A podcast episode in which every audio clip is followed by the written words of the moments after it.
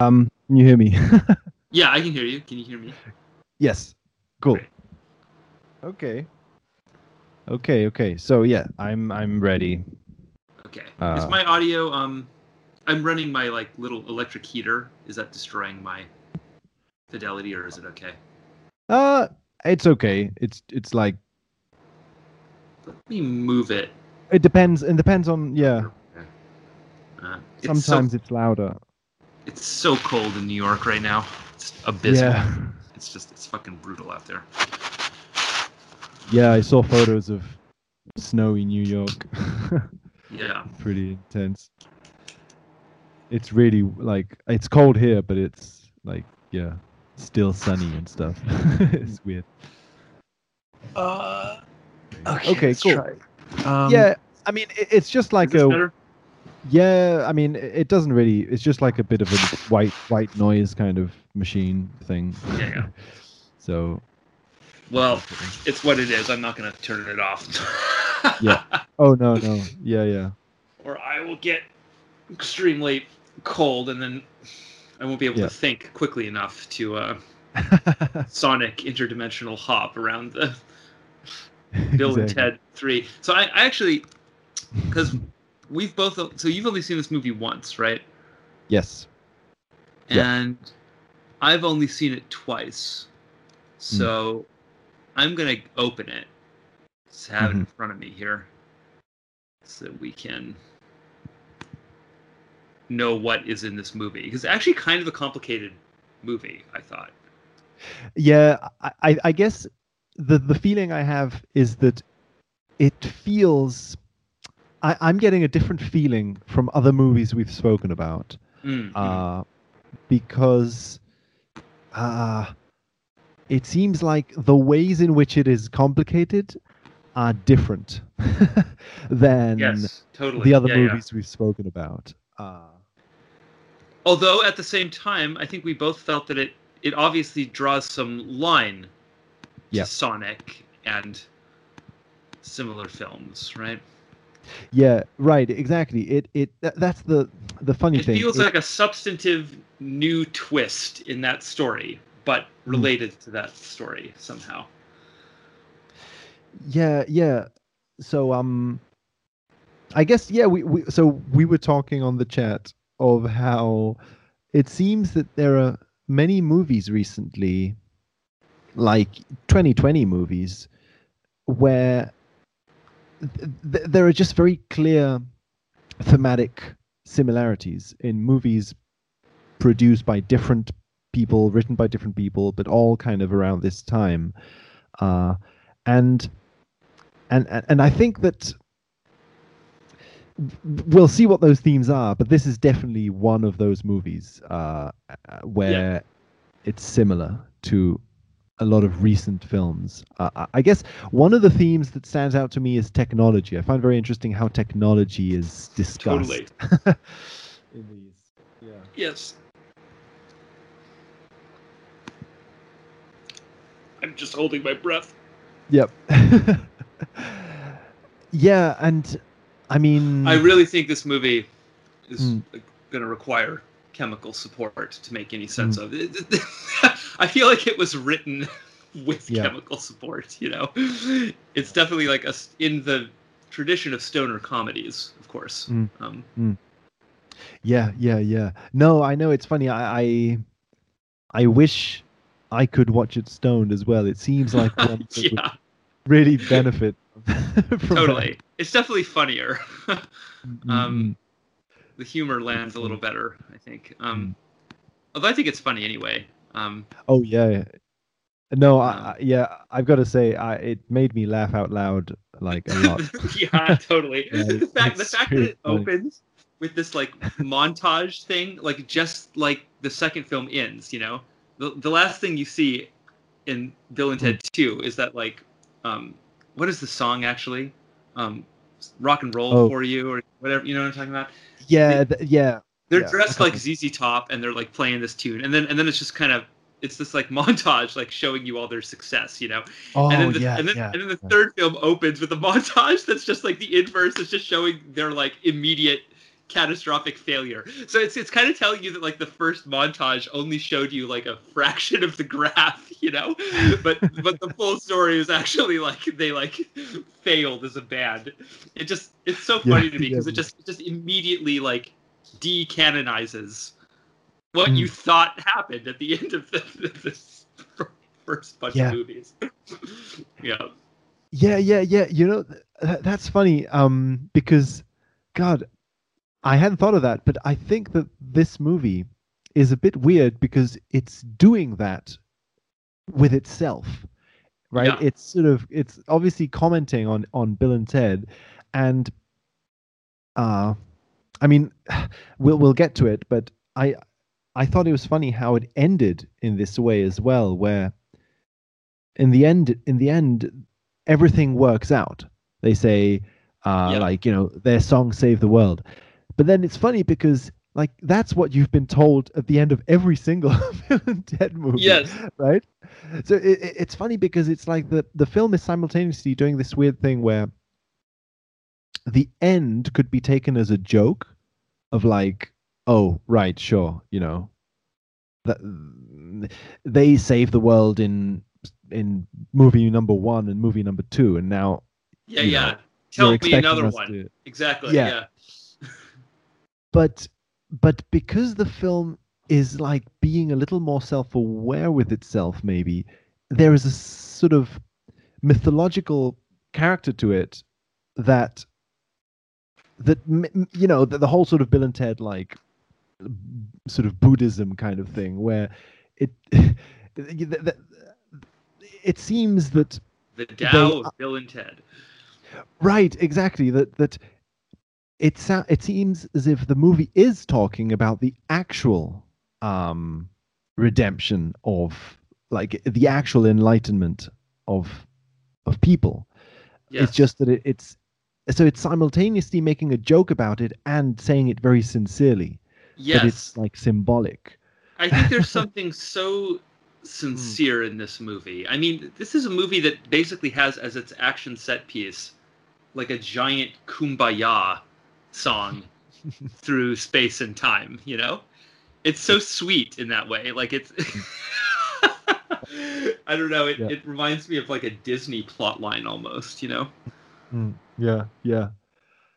I've got to say, like, I actually shed a tear at the end. totally. It's it's really like it's like yeah, I think I I think I may have as well. I've seen it a couple times. Like I watched it back when it released Mm. Um, so I don't remember exactly my every beat of my reaction to it, but I remember being very moved by the ending anyway. Yeah, yeah. Yeah. No, I thought it was really exactly it was really like beautiful and uh I thought it was a good example of a movie that's that's yeah nice in that way in this sort of like yes uh, it, it's sort well, of there's a yeah I, I, I want to read it, of course, not only as a sequel to Bill and Ted, but mm. also as a sequel to Freaked, as the other major Alex Winter project. You know, yeah. um, and I think thematically it, it does feel like a sequel to Freaked in that it is somehow about the possibility of art to overcome and heal trauma, mm. which is mm. what Freaked is about sort of the first half of, which is the, the process of uncovering that trauma, it seems to me. The, yeah. The, the child, uh, childhood trauma in the context of art making, because Alex Winter was a, abused as a as a child actor, you know. Mm. So it all mm. that all feels tightly kind of yeah orbital to me. Yeah, yeah.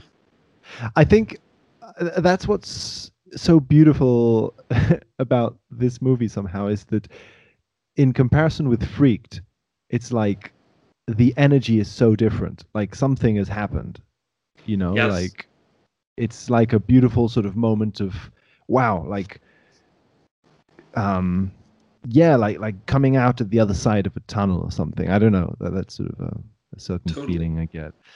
Um, and it's interesting. I, I saw Alex Winter had either directed or produced a documentary about Frank Zappa, which was released like almost at the same time as this Bill and Ted movie. I think. Oh, it's like a recent thing. I didn't know that. So cool. I, I'm I'd like to watch that because I think I love this fact that there is maybe a yeah, like you say, a theme in his work that revolves around art and art that maybe mm, pushes the limits and has a sort of spiritual component totally. to it. I don't know. Yeah. Yeah, yeah. I mean, I always think he's underappreciated. Alex Winter specifically is underappreciated mm. as a as a kind of psychedelicist. You know, mm-hmm. I mean, mm-hmm. Freaked is a really psychedelic experience. I think it yeah. pushes that kind of '90s screwball humor like so far that it just becomes like mm. actually kind of scary. You know, mm. that movie is so weird. Like the the tone of it is so yeah de- decentering. You can't ever figure out what it's doing. Like.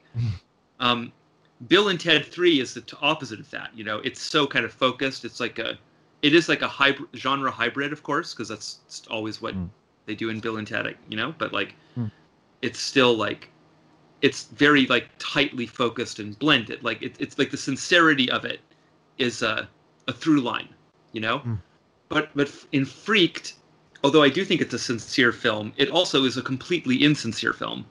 It it it, it freaked like balance it holds the opposites together more you know what i mean mm. it it's constantly yeah. inverting and shuffling and undercutting and and that creates the sense of like uh, destabilizing terrain underneath you as you're watching it which mm. makes it very brutal it, it's kind of like hard psych cinema or something you know yeah, like, right. It's not like a. It's not like psych. lightly psychedelic. It's like deeply psychedelic in its mm. uh, working methods or something. You know.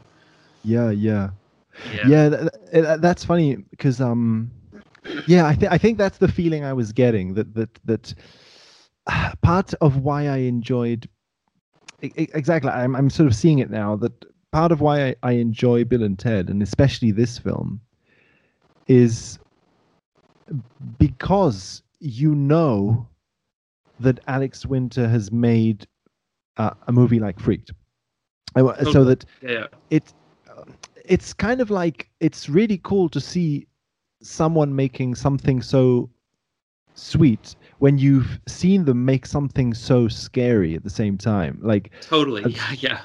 because there's there's like a fullness to the expression, right? It's like yes, yes. Well, it's and doesn't yeah. Polar Express basically do that in the same film? It's sweet and mm. scary mm. Mm. in equal measure. So if you put Bill and Ted Three and Freaked together, they sum to the tone of Polar Express. You know. yeah, yeah, no. Um, and just the issue of age like I, I thought they did that so well in this film. The oh, fact they, that... they handled it so beautifully because they, they uh, really allowed the characters to change substantively. Mm, yeah, yeah. I, I like I I was really I really like the the way it was directed. It it, it, it somehow because things like this happen all the time where franchises get rebooted and the actors are older and um and sometimes some movies just go very very far into like pointing to that fact and saying look we're older now. How how funny or how strange or whatever.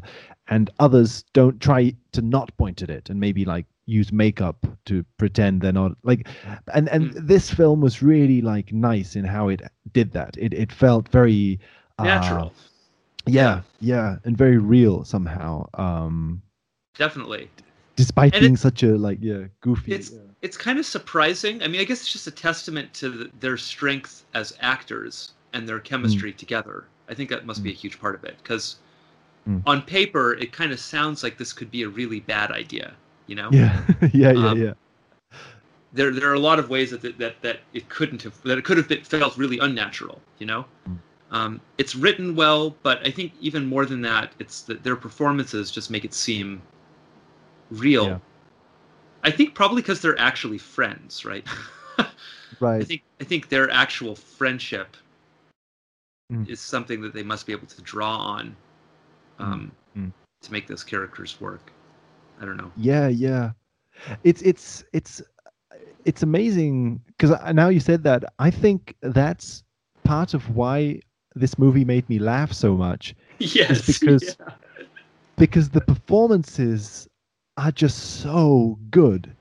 The the the They're timing. it's great comic Mm. acting. Yeah. Um, yeah. It's yeah, it's funny. I, I don't know.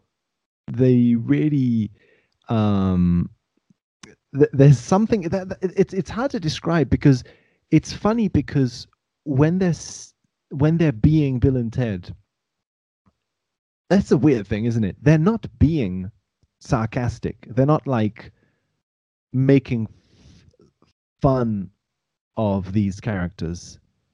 Uh, they're they're really like embracing them, but at the same time, it's funny. Like you you, it, it's so weird. I think in a strange way, this is this was why this movie I thought was so exciting because it really feels like the third part to the series. Um, mm. kind of like so we were talking about sequels in the other episode, and and this really felt like a good sequel. I totally agree. Yeah. It Absolutely. didn't take it didn't take like two steps back. It really like moved it forward somehow. Uh, it- Absolutely. it- yeah. yeah.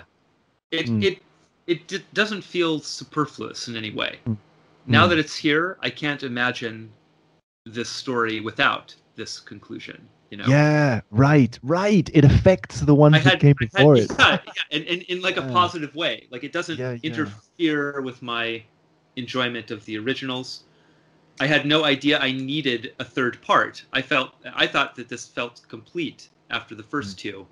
So that's really a pretty impressive trick to make a make a third thing and have it feel really essential and like it was planned from the beginning almost, you know? Yeah, yeah, Um, yeah.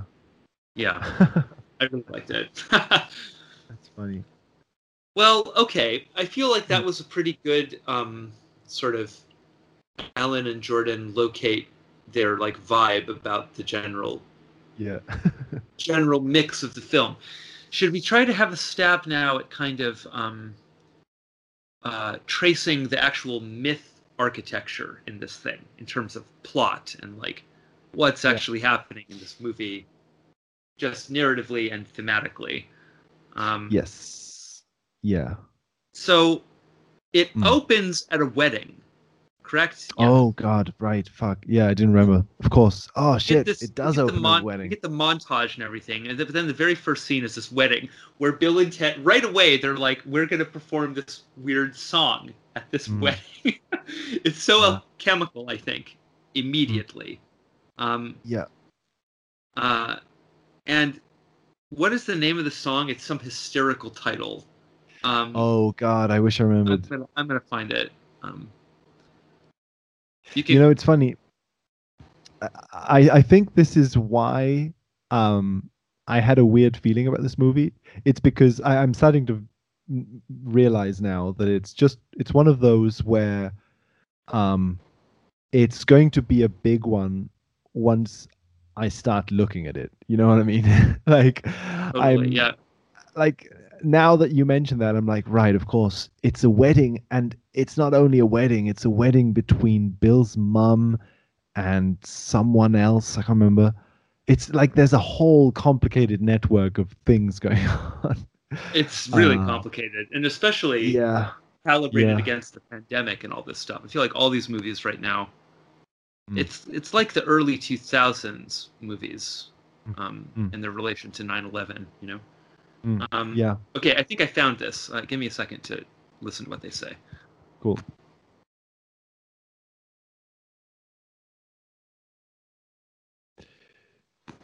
That which binds us through time, Mm. the chemical, physical, and biological nature of love.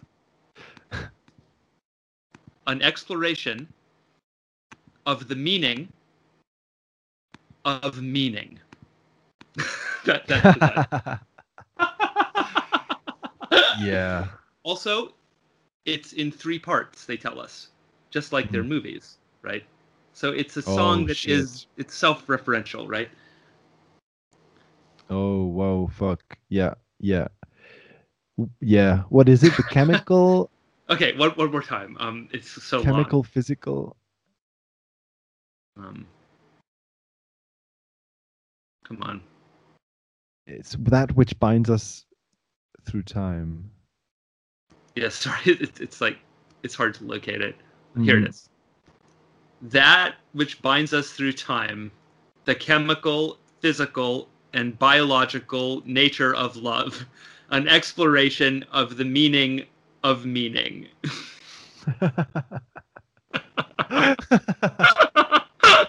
First great. of all, it's so that's so funny. Like that is Mm. the funniest thing yeah. that they like I could imagine as like a intro to this movie.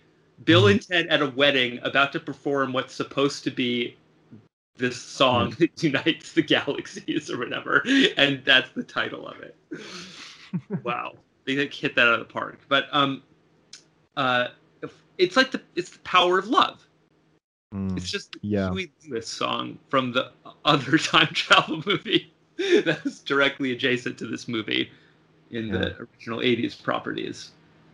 So it, yeah, that- yeah. this does kind of more to cement it into that weird sync as a as a a strange like alt back to the future, you know.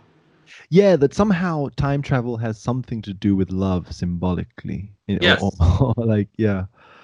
Well, and but Um, but specifically, it's Bill and Ted. It seems like it, it's like no, it's like about the fact that Huey Lewis is singing, or you know, that a, Mm. that an artist, a shaman, is Mm. articulating something about love.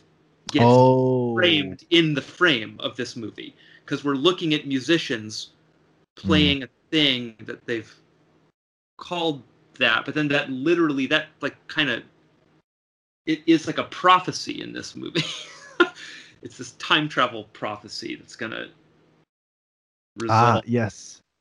resolve the universe itself into a deeper harmony. Because that's what they say, right? It's not just about it's actually space and time itself, right? hmm Space time itself, whatever that is, is under threat. Hmm. And why Right. is that happening exactly? Do you remember?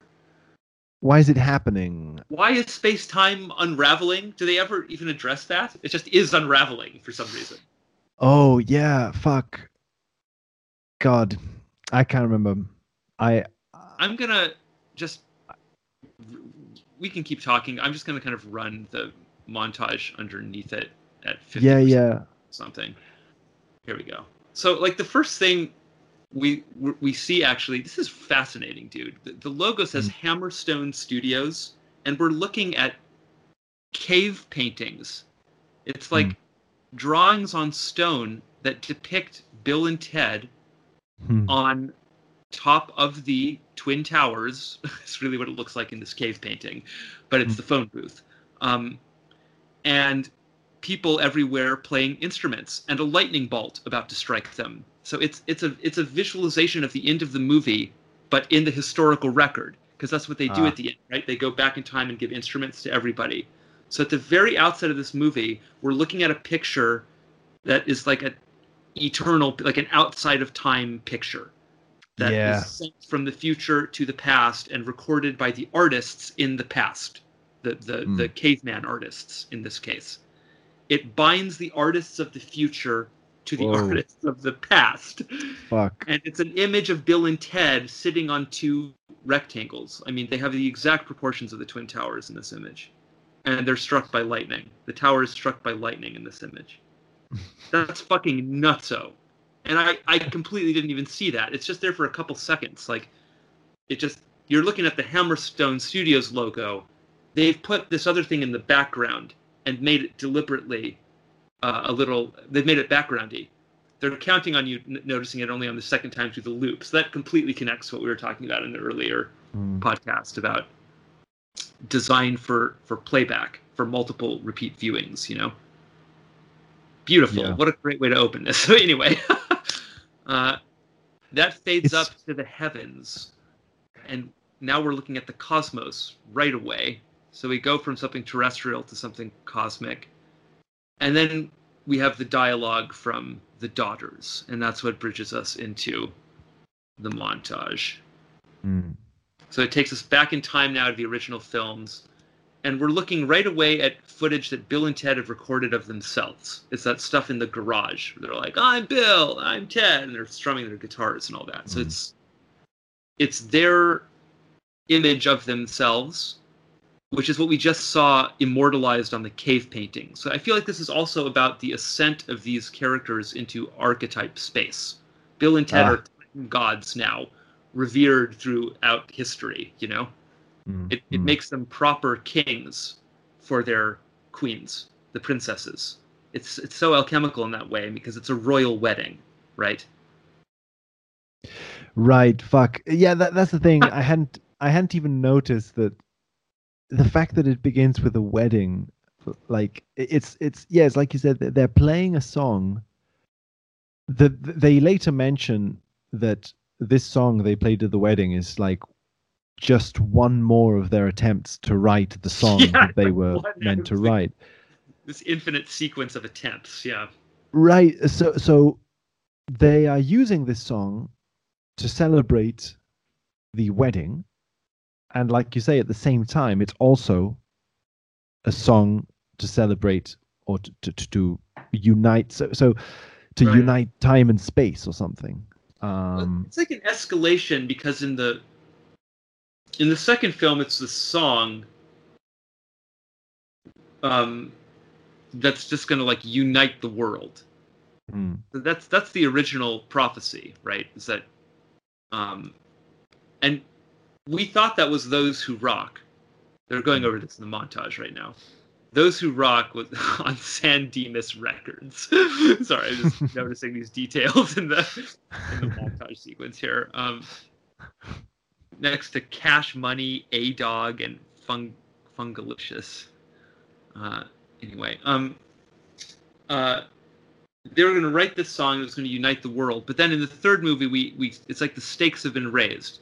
Not only is it going to unite human beings, but it seems that the uniting of human beings on planet Earth is somehow bound up in the stabilization of space time itself. mm, And I don't mhm. think they ever explain that. Uh, I'm going to abandon my attempt to kind of search for that. Um, No, I don't think they there's this is one section where they they're showing the like the things being zapped around space time. Let's see what she says here. Um,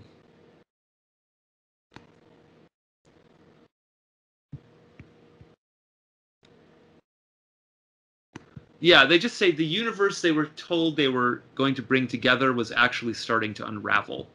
Mm, time was folding in on itself. So it just asserts these things as facts. I guess we have no idea why that's happening or what's motivating that. Um,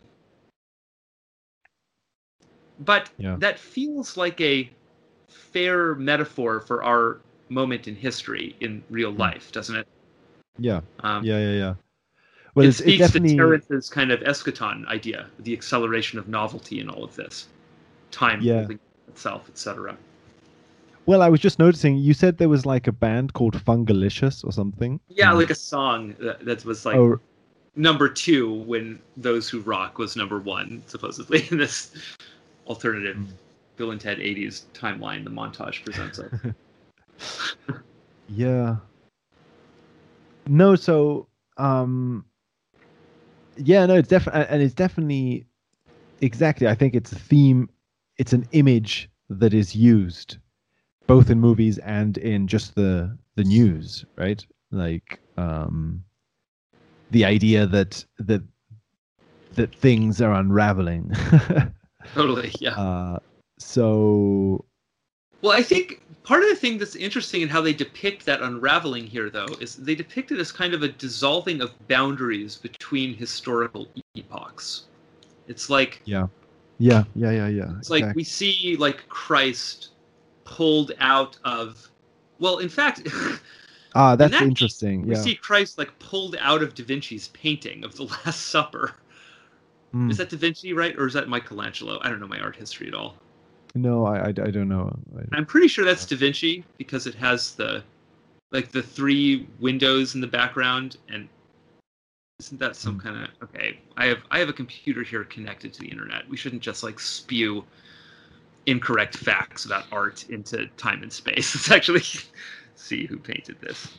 The Last Supper. It's funny because the the yes, movie is doing something. Oh, I'm so happy I'm not a, a complete ignoramus. Okay, it's, it's absolutely Da Vinci. Yeah. So um, um, so we actually Right. like see Christ like pulled out of like some weird version of that painting, Mm. and then deposited onto a stage. Is that where he ends up? Um, Yeah, I think that's where Kid Cudi gets like pulled out and Christ Mm. gets pulled, swapped in.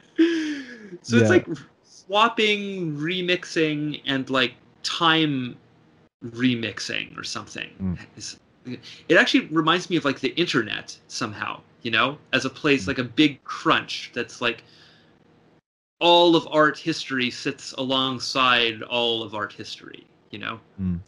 everything is just another image in the infinite scroll.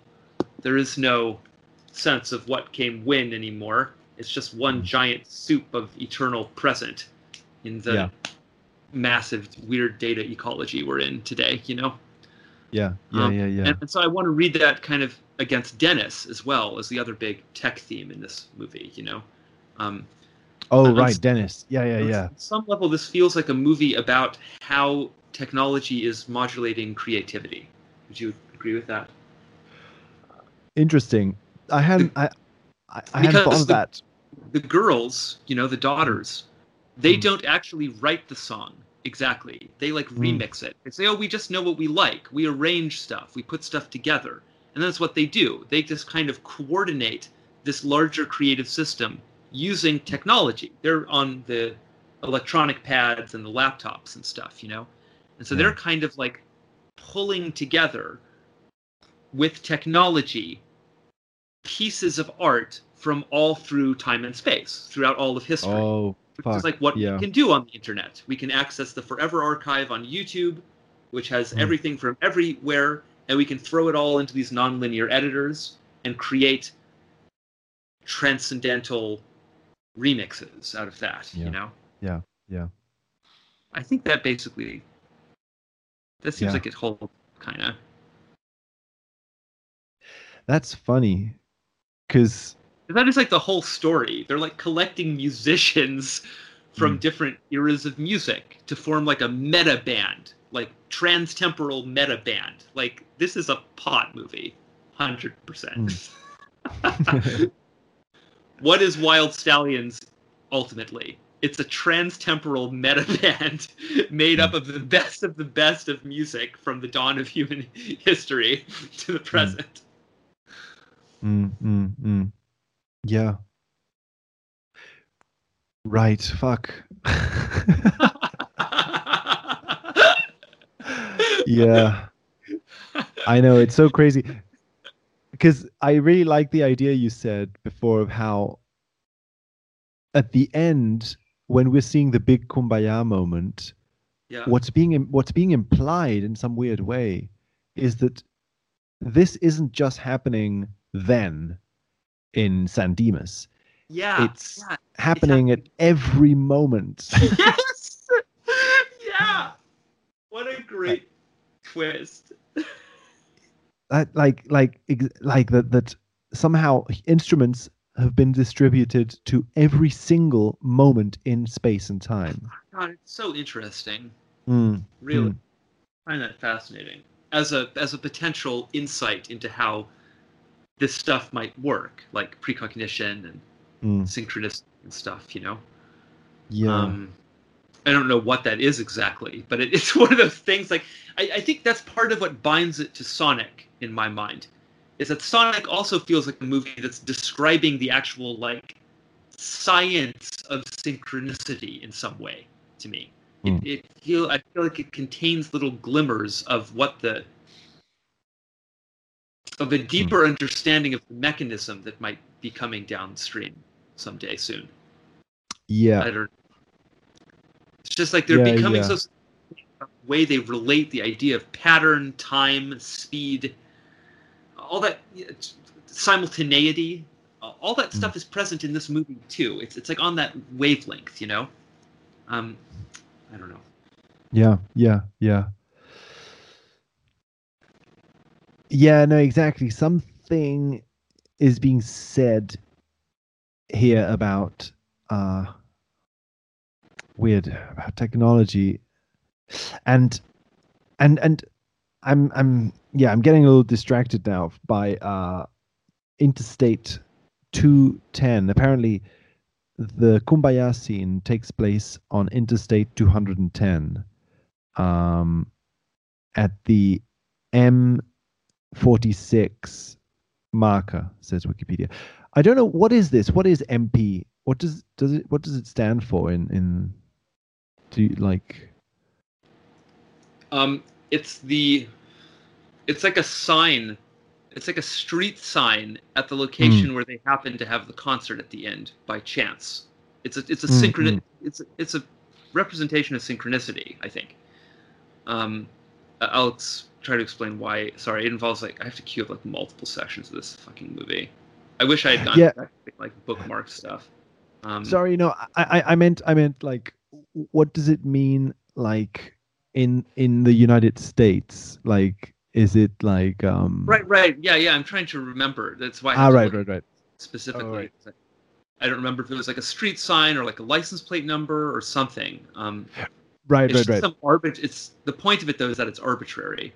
uh um, right yeah i yeah Um, okay, actually, I see what my problem is. I have to rewind before the storm comes in, which I always forget happens. well it, it's like it's funny storm, like a time storm or something happens at the end of this. there's a storm Yeah. Time, yeah, there's like a time storm they, and they Hmm. like shoot up like energy beams into it at the end. um, okay, okay, here, here we are, here we are. Um, it's somewhere in here. Um, but it's amazing that it takes place on an interstate like yes, quite. It, it's Like- somehow, yeah. something about i wonder if the the Well, Sonic was hooked Yeah. into the Interstate 60 sync web in a intense way. I thought. yeah yeah yeah yeah I'm right on the tip of knowing this here. Where, where is this? There it is. Yeah, it's like a miles. Oh yeah, I, I'm not sure. It's just some street sign though. It just literally is hmm. like a green sign. It's Yeah. a green sign, dude. green signs. That's interstate. right right right literally yeah yeah This is literally a green sign. yeah Bill and Ted are pointing at it, and it's and it and it is what it is. Is it's, it's the it's it marks the location of origin, where the transtemporal song is spun from, as it were. It- Mm. Here's where it shoots out. This is the like the rhizomatic center from which all of these roots grow through time in the minds of all the artists. And I, what's so significant about this is they they show us this bit of text really early in the movie, um, or much earlier anyway. I believe it's written on the USB key. Is that correct? Um, oh i oh right yes. Because they Yeah, they I encounter so. that string of text before they know what it means. Mm. uh, and then so do we as the as the audience um here what is this and they're they're told by the future people as yeah well. it, it says it uh, so it's on the um exactly they're handed this usb key. It's like a key right? That's what we call Mm. it. Um by their future selves like on their deathbeds basically so it's all the way forward in their life story about as far as you can go yeah um, and they receive this USB key that says Preston Logan, MP46, 7:17 p.m. Hmm. Now they already know, right, from the prophecy, that the song is going to happen at 7:17 p.m. yeah Um, maybe MP46 is delivered to them at, at during that same bit of dialogue at the intro. Do you suppose? I, I the- think I time I think it goddess or whatever is explaining the prophecy. Does she already say MP46 there? Um, yes. Yeah, yeah, yeah. Right. I'm pretty so sure. so she gives so we get that at the beginning and then they also give them this watch that belonged to rufus right rufus's true. daughter gives them this pocket watch thing and Mm. it says in it sometimes things don't make sense until the end of the story. So this movie gives you a little text fragment which is just the it's just like a sync item. Mp46 you know it's a little pattern fragment. What could Hmm. that be about? What could that mean? Uh, and then it tells you wait. It actually just tells you like this will make sense at the end of the story. Hmm. um, and then it does but it doesn't it, it remains arbitrary like Yeah. you still have the question what is mp40 so well who knows it's some weird little Hmm. marker that just happened to be there in the background it's just right. the point of it is just that it marks a, a space-time coordinate Right. It's literally a marker. Yeah, yeah, yeah. A marker in the. and of course it Mm, happens on yeah. an on an interstate and it's a green sign so it it's part of that meta movie i would say Mm. That's I- amazing. i recognize this as part of the interstate 60 meta movie and i guess i recognize sonic the hedgehog as part of that too. So Mm. these three go together i would say. And they That's really go together in the coloring and stuff too. Like at this wedding at the beginning we're, we're looking at them in red and blue tuxedos like matched right away. Um, and that kind of they maintain this and red and blue vibe throughout um, Yeah, and Sonic and yeah. Sonic is all, and, and well, also, man, like Robotnik and his drones, and like Dennis and the design of Dennis. It's like chrome plastic, white plastic. Like, Yeah. it it looks like Robotnik. I think all of these designs are inspired by kind of like Bezos wave, like Amazon uh, Alexa, like Ah, Apple Core, like uh, f- futurist kinds of designs. You know. yeah, Um, absolutely. Yeah, yeah. but they but they i can imagine dennis walking off of robotnik's truck you know what i mean Mm. he feels like aesthetically swappable with that part Yeah. of that film um, and also he has a similar function right because robotnik uses his drones to try to track sonic and dennis is used to track bill and ted it's another it, it's another thing that unites these meta movies it's like killer on the loose stuff it's like fugitive Mm. hunter stuff, like on the road stuff, like Yes. happens in all th- three of them. Um, and here it's like this killer robot going after them that's trying to like identify them and then destroy them basically, which makes it really like the Terminator in the Terminator movies. Mhm. Um, and and then he com- he makes a mistake though is the interesting thing about this robot he he Hmm. he incorrectly kills it's it, like bill and ted's family it, it's Yeah. so close to the military abuses using drone tech you know Mm. it's supposed to be a precision strike we're just going to go kill the terrorists but oops we killed this whole house full of all these women and children you know Yeah. that's kind yeah, of the yeah, yeah. the the horror of that story. And Hmm. so it like Robotnik's drones, Dennis feels to me like very transparently adjacent to unconscious fears about our military and the and military atrocities to do with high capitalist tech technology, you know. That's funny. Yeah. It's it's funny because God, I I couldn't help noticing that. Also Dennis is hilarious. I just wanted to say. I loved him. Like what a funny character. Yeah, I I found it. ah, God, I found it so funny that he he wants to he wants to assert his name, his his identity. Yes. Uh, I thought that yeah. That was somehow significant. Uh, I'm not sure why. Well, it it is strange because he goes to hell, and they they they make a big deal about it too. They like, oh yeah, yeah. like how can a robot go to hell? You know, Um, Mm. Dennis undergoes a parallel kind of redemption story in a weird way. Because Bill and Ted are kind of redeeming themselves in the eyes of their wives, right? That's the point. Is they're they're trying to save Yeah. their marriages. Yeah. um, but Dennis is trying to prove that he's not just an evil automaton that Oh fuck. obeys tr- orders Yeah. or that he's just a fuck up or something, or, you know. Um, Yeah. and they kind of they allow him back into the crew, like they Mm. he gets a redemption story. Like I find that interesting in this movie that the obvious villain is like is not pun. They don't. They, Yeah. they endear him to you, and uh, and it's such a kumbaya thing. Like it, it, it- this movie won't even have an authentic antagonist, you know. Um, yeah.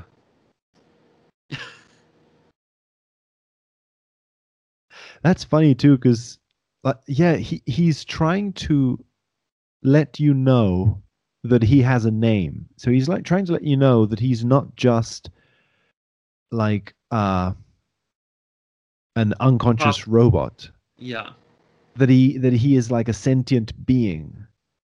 And his descent into Ah, hell Interesting. Yeah. proves that he's a Oh, sentient God. being. Oh God. yeah.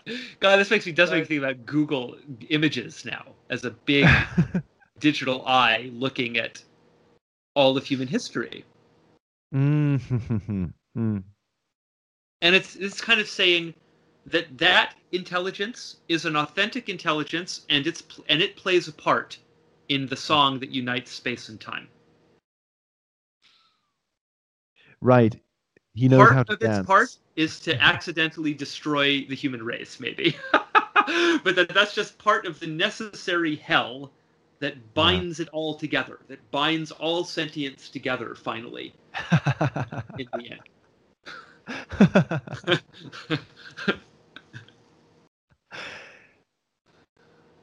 Uh, great. And that and that that that, in, that ingrains it to Sonic to me as well because that also Mm. felt to me like a film about neural net image awakening, pattern awakening in some way to Mm. me. Mm. You know, yeah, yeah. Yeah, God, yeah, man, yeah. this is all getting so trippy. I know. I it really like the tech the tech aspect of this Mm. is a thing that was present in my very early initial like synchronicity visions when my unconscious was first opening in this new way you know yeah, it was part of that matrix of concerns and stuff from those old days yeah, and I kind of lost touch with that. I think a little bit somehow because the the pure magic aspects of it took over a lot for me. You know, Yeah. they became so alive and palpable that I was just very immersed in that. But now these films and other Mm-hmm. developments in my life, like the fact that I'm working with technology again professionally and so on, Mm. um, it's really it's making me remember the the uniqueness of our moment as alchemists. We're not in Yeah. the 1700s, eh? There's some Yeah. crazy shit going on right now to do with with art tools, and and and definitely this movie feels like it's a. It, I really want to say it's definitely somehow about technology and art, like. Um, yeah, yeah, yeah, yeah, dude. That's crazy because I think that that's exactly right. That when, like, we started talking about sync, and and and let's say when the sort of okay, it doesn't matter. Le- When synchromysticism as a thing kind of began, a lot of what was being looked at, like you said, was was pure magic things, like things Mm. that resonated with mythology, with old mythology, right? Right. Um, and and and then it's almost as if now that stuff has been absorbed enough that now it's like okay but actually y- you're making sync videos about old mythology on a computer so so take a look at the computer that you're making this stuff on or something i don't know um totally. at, Yeah, yeah. at least like to, to, I, I can't speak for you know how this resonates with other people but but f- for me it definitely feels like it's like now it's time to look at well that's what's trippy about the fact that it's talking about technology it's trippy because you're we are making a sync analysis about it and it is talking about the sync analysis Yes. Right? yeah, yeah, yeah, exactly. so it's it's Uh, like yeah it's like I we're mean- meeting yeah the MP46 thing feels. Oh fuck, dude! I don't know. God, this part of the diamond again. Always this this thing. I just I. it, it's a little dangerous to me or something. I have like I have like crack nose for for this like Mm. aspect of the alchemical analysis of artwork. Hmm. Like, is MP46 a deliberate comment about synchronicity from Keanu Reeves and Alex Winter? They're Mm-hmm. just telling us we're actually sync heads.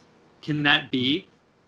It feels so aware, but like, but then the tie-in via green signs can't be right, or is it? Is it a little secret actors club that James Marsden is also a part of?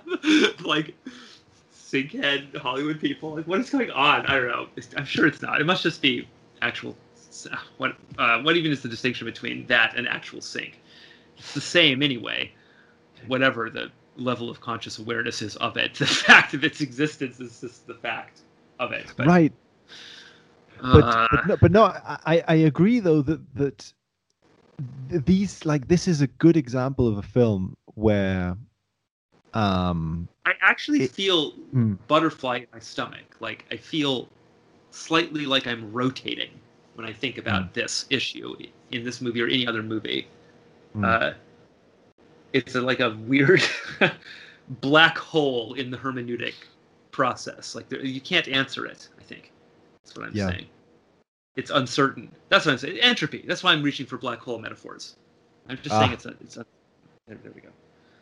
Right and but I, and i think it, it, it kind of it con it confuses us because this i like you say it doesn't seem unlikely that like alex winter and keanu reeves from the little i know about them and the kind of projects they've been involved with Yeah. seem to be people who are probably into the kind of spirituality that bill and ted is is about I know, right? Like they're they're both very intelligent and kind of Mm. like thoughtful artists. It seems they kind of take Yeah. their craft seriously, and you know, so Mm. yeah, it's not so far fetched, really. It just kind of it just still blows my mind somehow. I don't know. Mm. Um, yeah because the way it, the, the whole that's the problem with this and i think this is where the the conscious and unconscious meet or somehow something that that th- all the scenes in this movie of people being zapped from different points in time and all that like the way that to someone who's looking at this from a perspective of synchronicity that feels so eerily accurate. Yeah, yeah. um and and the whole idea so that's the thing the whole I- idea is such a like philip k dick um moment christ moment at the end where it's like a a transcendence of ego because the, so here's the thing they Yes. thought Uh-huh, uh-huh. they thought it was them because it had their Fuck. That's so like I I hadn't really thought thought about that. That's very good. Wow. Yeah. like I, I, don't- I, I this is something I thought was really cool because it's like, okay, we, the ego, we are the saviors of humanity Dude, Why? because it has our because because we've been told that Preston and Logan are going to save the world, but Yeah, guess what? yeah, yeah, it's not yeah. us. Yeah, yeah, yeah. And and and then it's like the movie is symbolically saying, right, it's their daughters, but it's not just their daughters it's No. all of their children it's all of the children right Yes. Yes. um in, In a way, every they- moment In a way, they become like the parents Mm, of all shamans. that Yeah. image of the phone booth detonating, it's like sperms almost, you know? When we get a multiplicity right. of them suddenly, they're all like Right. shooting out from a center. Uh, and then it's like it's like inseminating history with this unifying pattern. Um, interesting right yeah yeah the, the, the, and the it's created in, in in incest with their wives and daughters. Mm. right right? They all kind of play it together. So if it, if it's interchangeable with like an orgy, as we think these big music come together moments often are, maybe in a dreamy kind of way, you know, yes Um, yeah yeah yeah then it's it's very true to the alchemical subject matter. all chemists are perverts. We learned that in uh, Mysterium Coniunctionis. Um, or what was it? Um, chemists are the most perverted, or something. Mm. according to Agrippa, Agrippa via Jung. yeah god fuck uh it's weird because like you say the whole entanglement of phone booth lines it's such a strange image in this film. It's such a spider webby kind of like messy kind of it's very organic isn't it? Yeah, when very. they give you these uh shots of the whole um this enormous like group of of lines and it looks like like neurons or like tentacles of some sort of like it, it- it's a very Yeah, yeah. uh you Well, know they- for something so mechanical like a phone It seems to relate to the title of the song, no? Because it's the biological, chemical, Mm. and something else. Nature Yeah. or structure of whatever it is. I can't remember this title. Um, the bi- biological physical Bill and Ted 3 uh, sorry. song title. I'm going to search for it it. is the chemical physical and and biological. But, but it does kind of tell you that somehow this is a about something biological right away in the in the little Mm. fourth wall breaking like yeah here's our song in three movements you know Mm. and the last movement would be the biological i i assume um here it is that which binds us through time the chemical phys- chemical physical and biological nature of love Hmm.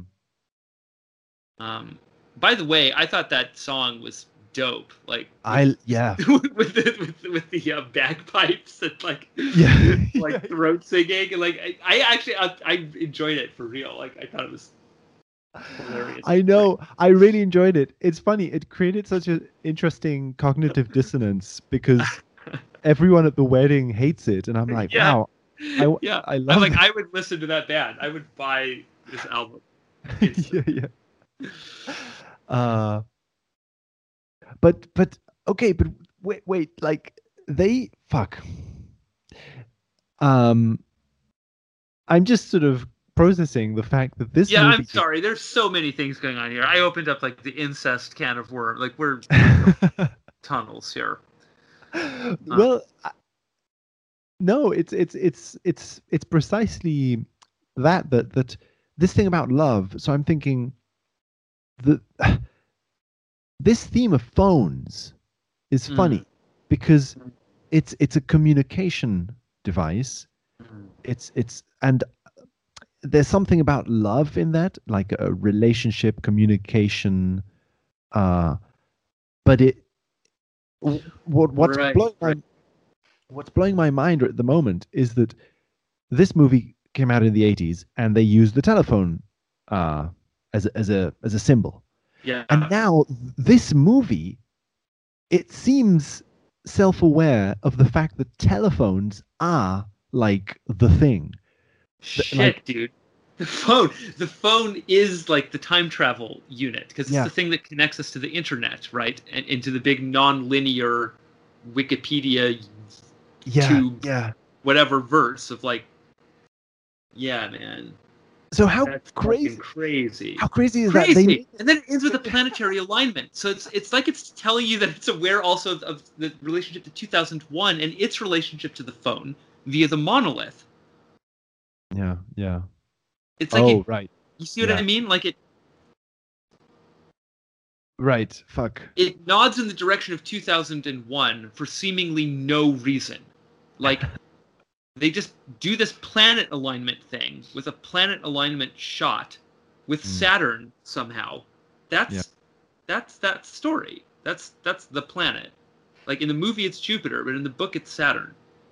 Uh, where the monolith is found. Yeah, So- yeah. So they they show you that, but then like you're saying like like that's a movie that is part of that same phone time sync Mm. idea. Like that's Mm. fucking crazy. Now that's one that I could feels more traditionally syncy to me or something maybe. I could see that being an accident. Mm. They're like, what would be awesome to do at the end of this movie? Let's align the planets for some reason. I don't know how these decisions happen. Yeah, like like some sort of uh, yeah, like not only are human beings aligning in harmony, but like the whole fucking cosmos Right. is Right, aligning in yeah, yeah. But but what, Yeah. what's tripping me out though is that so this alignment is tomorrow. yes, dude, great conjunction. Here we go. Fuck. right. Right. So, so yeah. uh so I, I yeah, that's kind of funny. Um So once again, like, are they Astro heads too? Or are they like, let's make a movie about the Great Conjunction before it happens? For some reason.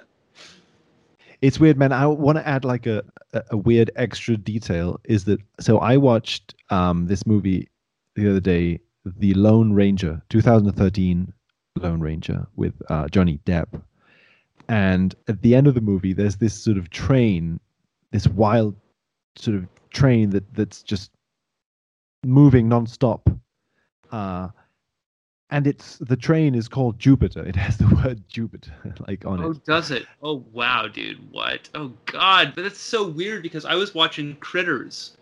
And in Hmm. Critters, there's a shot with Saturn and Jupiter con- conjoining.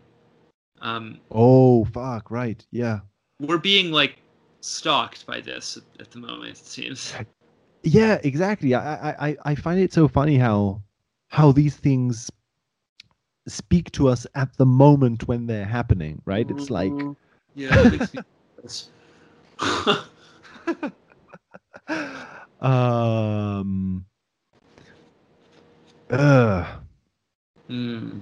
but it's crazy that they're using phones. Like that that's so funny because they, they they that's I think probably what makes this sequel this third movie so good in some weird sub substrata way is that mm, they're making this movie with clear hints towards technology Mm. uh, and and embracing the imagery that they began using in the 80s so it's like they know that their their own imaginary um, universe in Bill and Ted has somehow be- it- it's it's realized right the, it's almost Yes. like Hmm, I see what you mean. like Hmm. god what Hmm. was it God, dude. as if they could see the precoggy aspect of their movie. They say, "Oh fuck, we made a movie about telephones that would connect everyone through time and space." And look and then that now, happened. Yeah. uh, and the phone as a symbol is like communication, like just um, communication through time, right? Yes. Yes, exactly. Well, and it's it's also it's it's some kind of a basic inst- like. I mean, I guess not really, but I think implicitly this like cast is on it. You know, it's it's action at a distance, so it's magic. Mm. It's like someone can speak Right. on the other side of the world as if they're right next to you in your ear. That's Mm. like almost close to telepathy too, or something. It's it's kind of has this like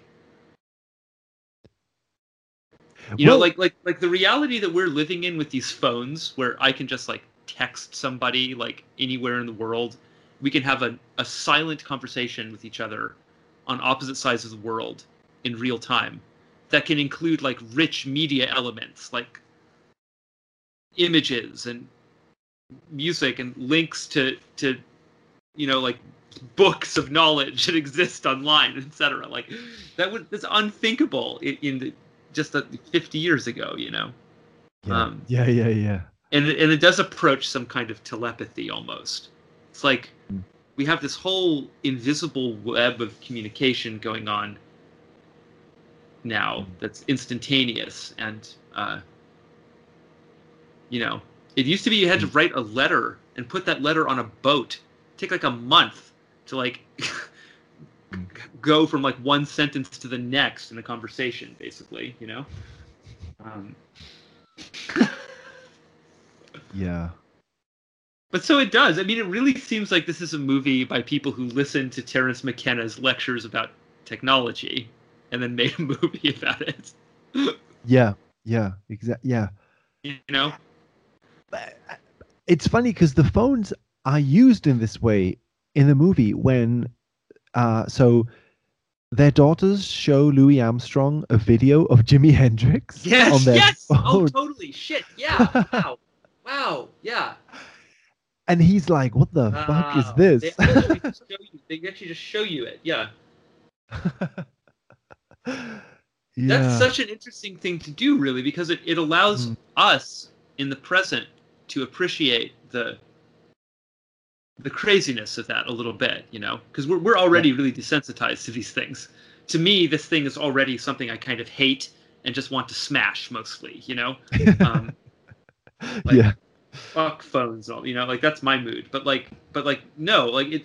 Well, maybe not no, but just also it it Mm. is an incredible device. Like Yeah. like I used to dream as a little kid about owning a video camera that I could just would be small enough to just put in my backpack, you know? Because when I was little, we had like this giant VHS thing that was like, Mm. huge. That was the only way to take a video.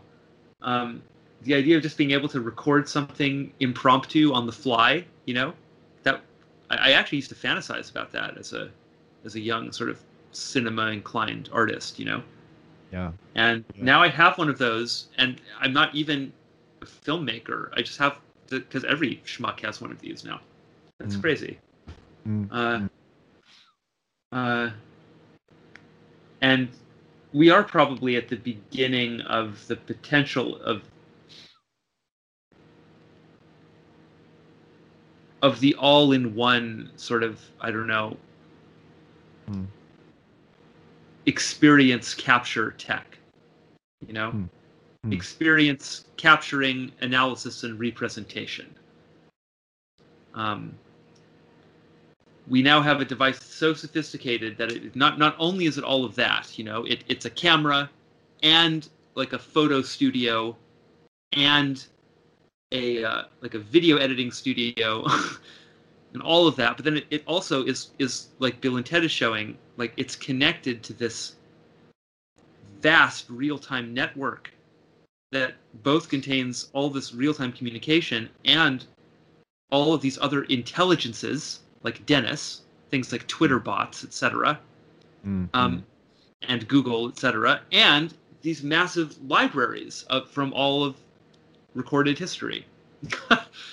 um, that's much more than a phone or a camera now. You know, that's um, it is like the ultimate art studio or something considered from that standpoint. It's just kind Yeah. of crude at the moment. You know, it, the, the input isn't sophisticated enough yet. Um, yeah, um, yeah, and I th- I think v- VR might have something to do Absolutely. with this. I'm yeah. sure. Yeah. Uh, but it, and it's funny because Dennis. That's the weird thing about. So Dennis is a weird character because because of him they go to hell, but then in hell, like in hell they um apologize to death. uh, yeah. they, they they they become friends with death again. with death. It's so funny. and the fact that death is a bassist is is funny because it's kind of like the usual idea that God is a bassist because the bass is like what's on the background of the song. Yeah. Yeah, fundamental. Uh, so it's like they they need death for this band.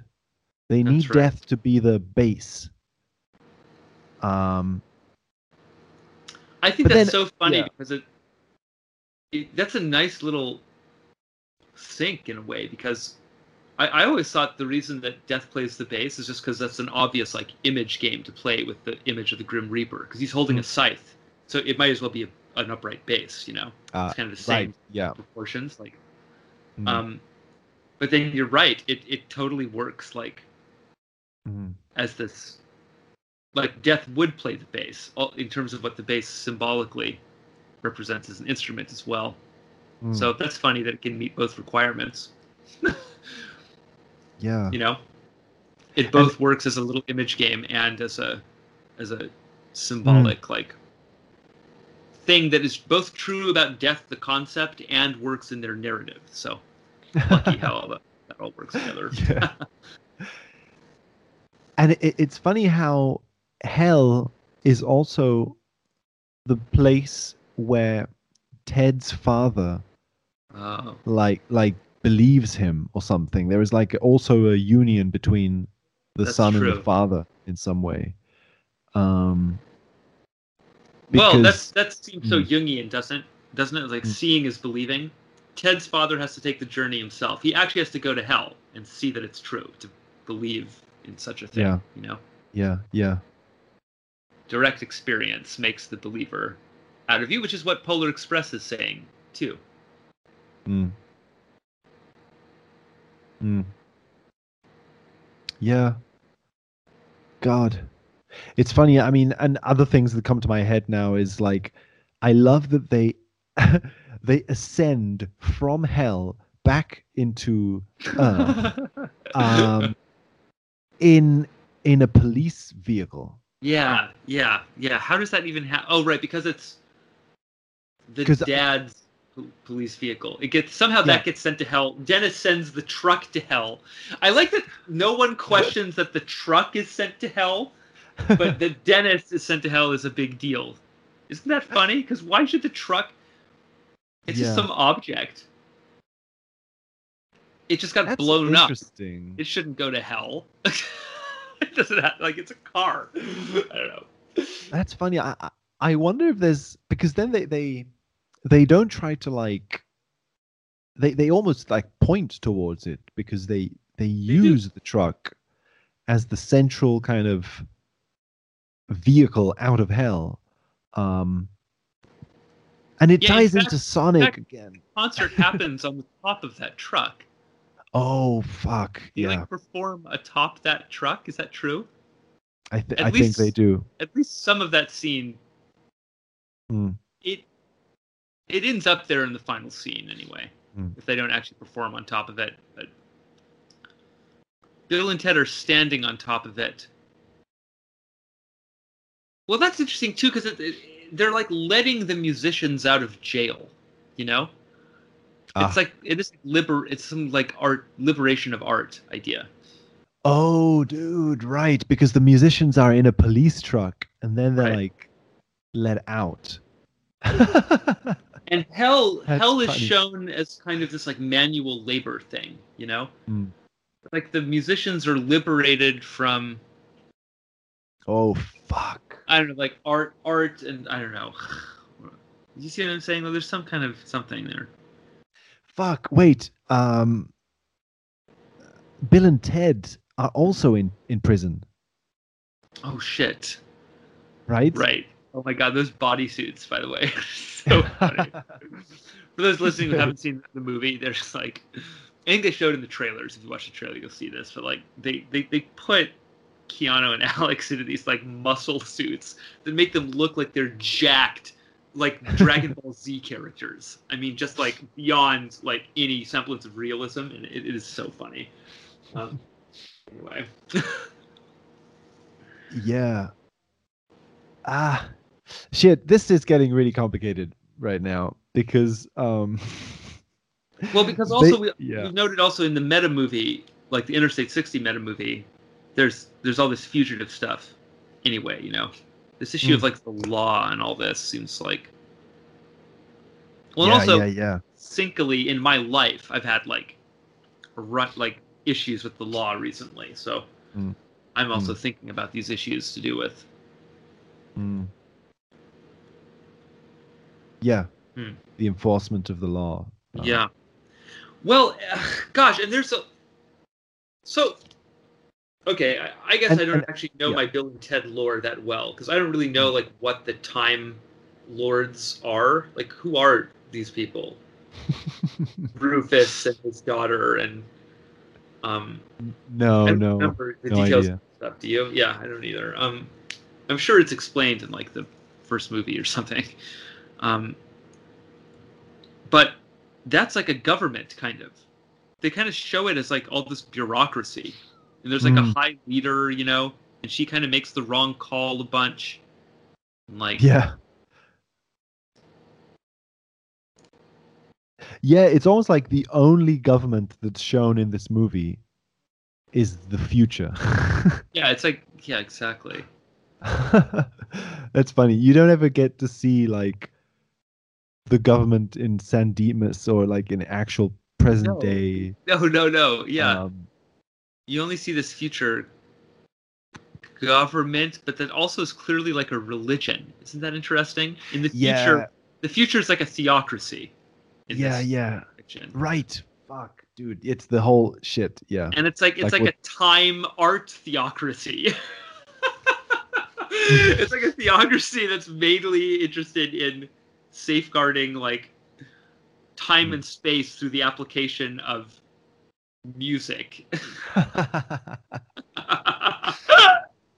That's funny. That's so exactly Terence McKenna, right? Yeah, it's like, yeah, yeah, the- yeah, it really is. um, uh, Oh man, yeah. what a great movie. I'm I'm thinking also though, like, okay, so here's the thing: the the police vehicle gets sent into the middle of the interstate. I think it just sort of teleports there. Yeah. and that's why the it creates a traffic jam. Like, um, the Ah. vehicles stop. So I'm just thinking, in some in, interesting poetic way. It's almost like a protest. We, we've seen lots of protests disrupt traffic Mm, mm. this year. You know. yeah right it, it it- it kind of has this vibe of uh, of yeah this sort of like this moment in history kind of thing um and it but it, so it, it's also making me think of how if the interstate is a place where vehicles are just moving in one direction l- linearly Mm. that that linear movement gets stopped like movement gets uh Oh, I see. Oh, Stop. way, There's to, like way a- to really tie this into Polar Express now. This kind of frozen time oh climax Right, right. Do, oh shit! Fuck. That's a good point. Yeah, exactly. Exactly. Like the the the climax of the movie is a, a weird symbolic like freezing of time. Yes, freezing of time. It, somehow that's ugh, I, I don't know how quite how to say this, but like somehow that's just the same I- idea I think as the idea of like all of the points of history being brought together. Yeah. See what I mean? That right. is, like, oh shit. I'm Yeah. stopping because it it's not it can't move it can't move linearly anymore. It's it's all been crunched together into a point, into a, a singularity. Mm. Mm. Yep. Yeah. Yeah. Yeah. There's Yeah. no possibility of travel because there's no distance between anything. Say t- Yeah. temporally. Right, exactly. Yeah, yeah, yeah. You, you can't advance forward or backwards because it's all now. It's all happening now. Like that Mm. would be the.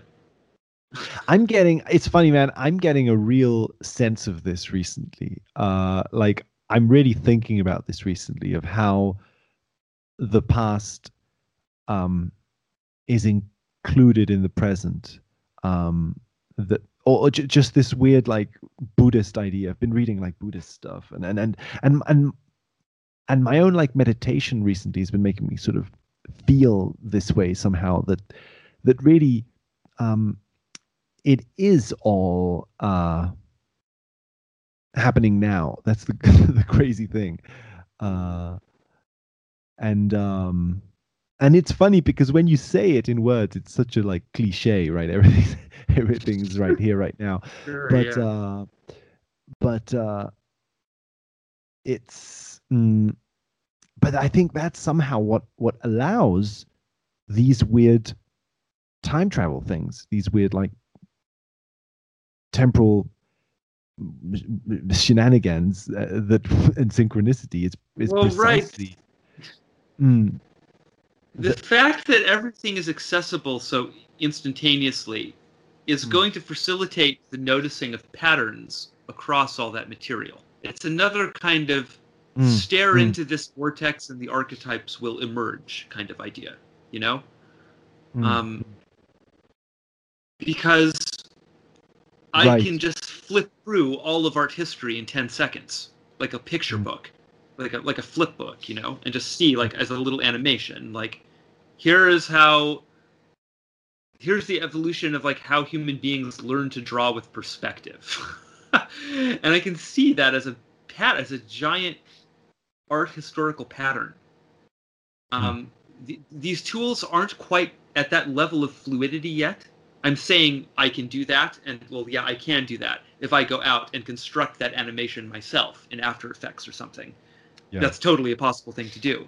But Mm. tomorrow, that's going to be a thing you can do just by saying that, right? You'll pick up this device and you'll just say, "Show me," you know, blah blah blah, in this style with these parameters, and it will be such a fluid Mm. media um, crystal ball, right? That Mm. you'll really be able to. People will be able to see subtle patterns that bind our visual and conceptual and etc. Pr- pr- productions, records of, of our patterns throughout history. Mm, mhm. Yeah. So I, I feel Yeah, like yeah. Bill and Ted 3 is unironically a very serious myth about uh, about this idea because it, it Mm. just is that's what it's showing you.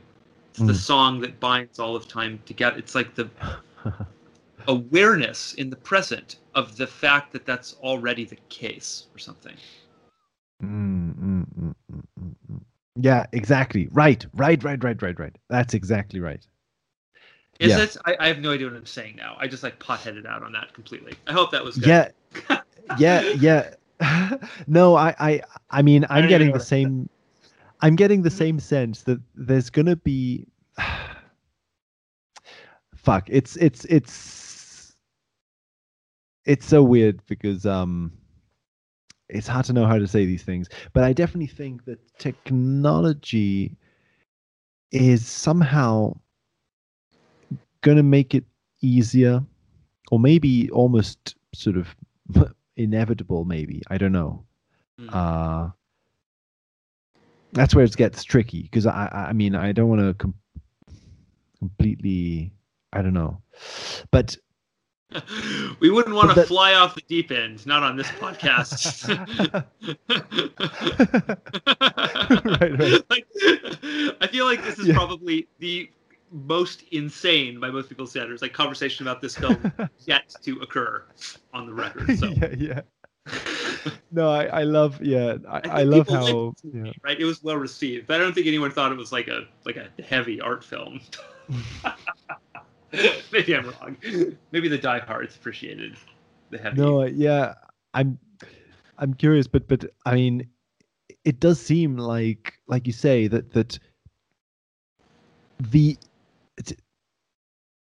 the perception of patterns so basically, so the, the perception of patterns that uh, through technology uh, allows one to see kind of time as it is or something. Uh, I I don't know, and, and oh and man, yeah, that's a good that's a good description, like a like a Mm. tag that could be appended to various permutations of the 9/11 projection space. I like that. one. right, right. Seeing time Uh, for what it is. Yeah, totally. And the well, maybe the Great Conjunction is related Mm. to that, Mm. which is what this movie is about. We think. uh, Oh, dude, recall also that it, it, it ends with this montage of like user footage captured on people's phones of them air guitaring to the, to the song. uh, fuck. Yeah, that's yeah, that's giving me Ah, goosebumps. shit. no, yeah, I just I've had a couple shivers over the last like ten minutes here. it it Um, does. this- Mm. This movie is very weird. okay, I just like it- random access into this part where they have buckets on their head. Do you remember that? They're running around with like red and blue matched paint buckets.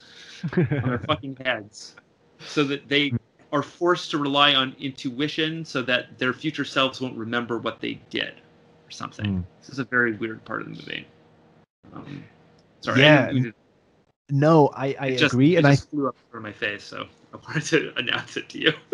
I, I, I think that's a very interesting part of the movie um and because it it's on the one hand it's a really silly like joke of how you could outsmart time travel by putting a bucket on your Yeah. head.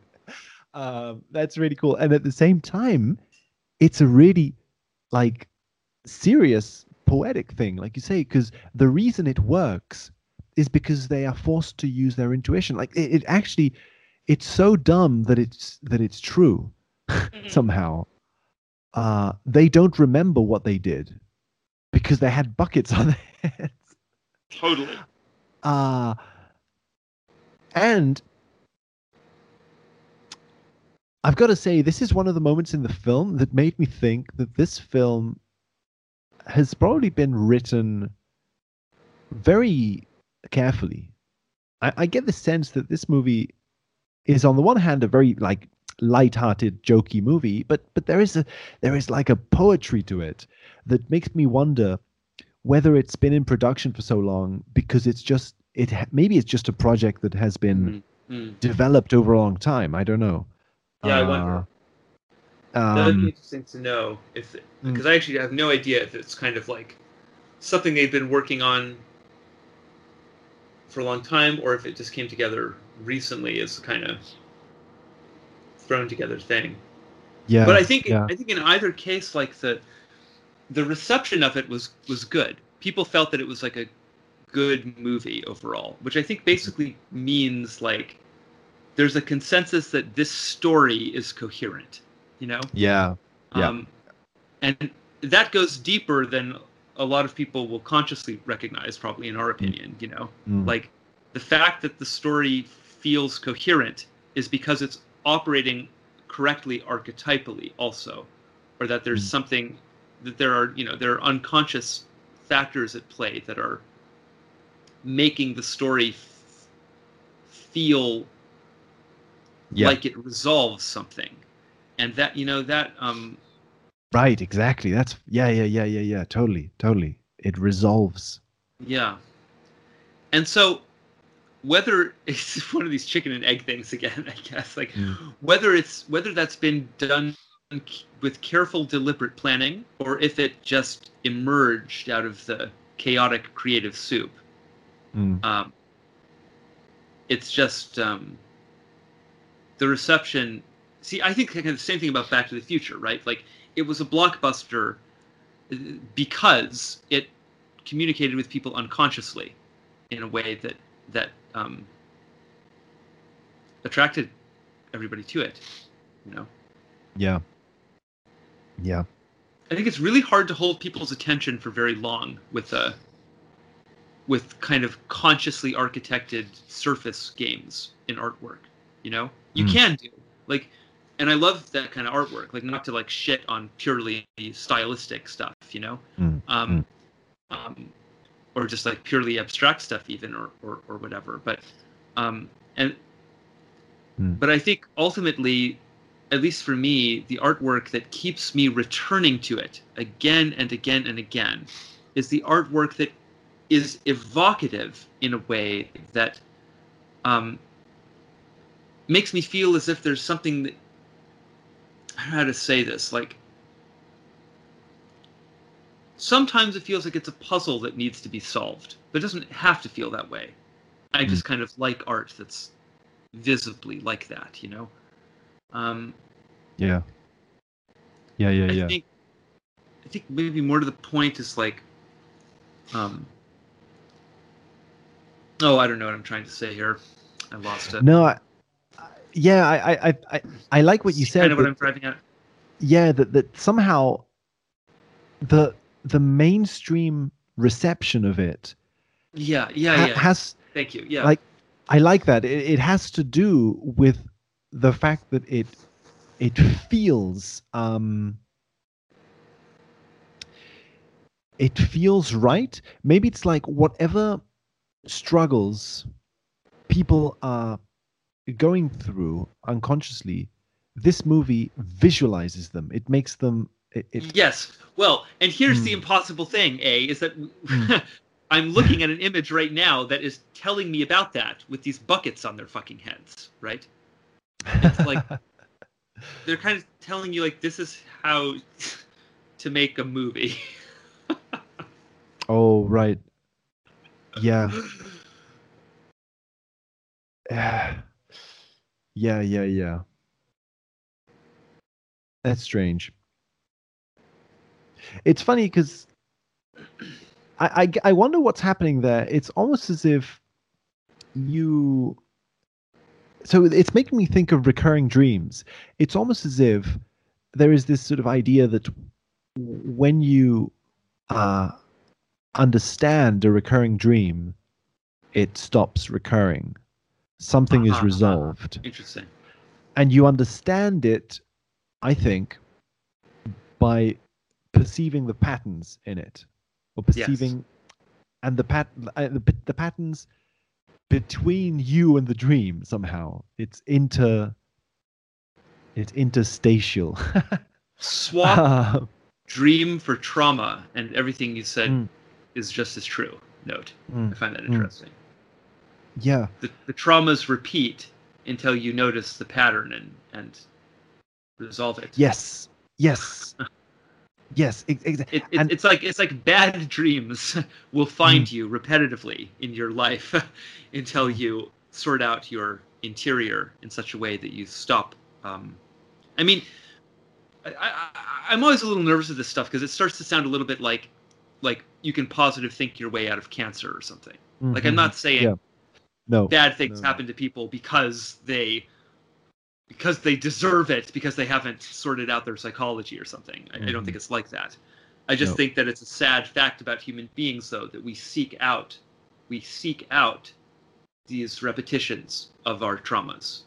Mm. Um, because we need to experience them uh, we need to rewind them Mm. we need to experience them again to understand them and to make our peace with them and if we're repressing that if, if we're not doing that on the inside we will unconsciously find a way to do it on the outside that's all i mean exactly um, yeah yeah yeah um, yeah no better to do it on the inside because it's a bit safer potentially Mm. than yeah. Mhm. actually reliving another actual trauma you know Yeah. if you if you must do it on the outside do it in the context of role play of some kind you know um yeah would be Yeah. my recommendation as a not doctor but just as someone who knows about synchronicity though um Mm.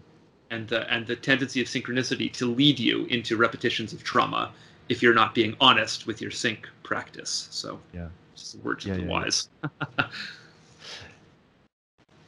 no and, and and also right and and, and because i think that ah god yeah no there's so much to that Well, well, you know, dude, Uh, I'm just looking at this, and like Dennis shows up right after that bucket sequence. So they they get killed and sent to hell like immediately following the rely on intuition thing. I don't know what that does or doesn't modulate for our read of it, but just That's funny. interesting extra fact. Yeah. Yeah. Well, I'm I'm wondering whether movies like like this or, or like Back Or to actually, the Future. he slays Hmm. the father here. This is before he kills Bill and Ted, I guess. He's trying to kill Bill and Ted, but he actually, he actually, this is where the truck and the dad get sent to hell. hmm.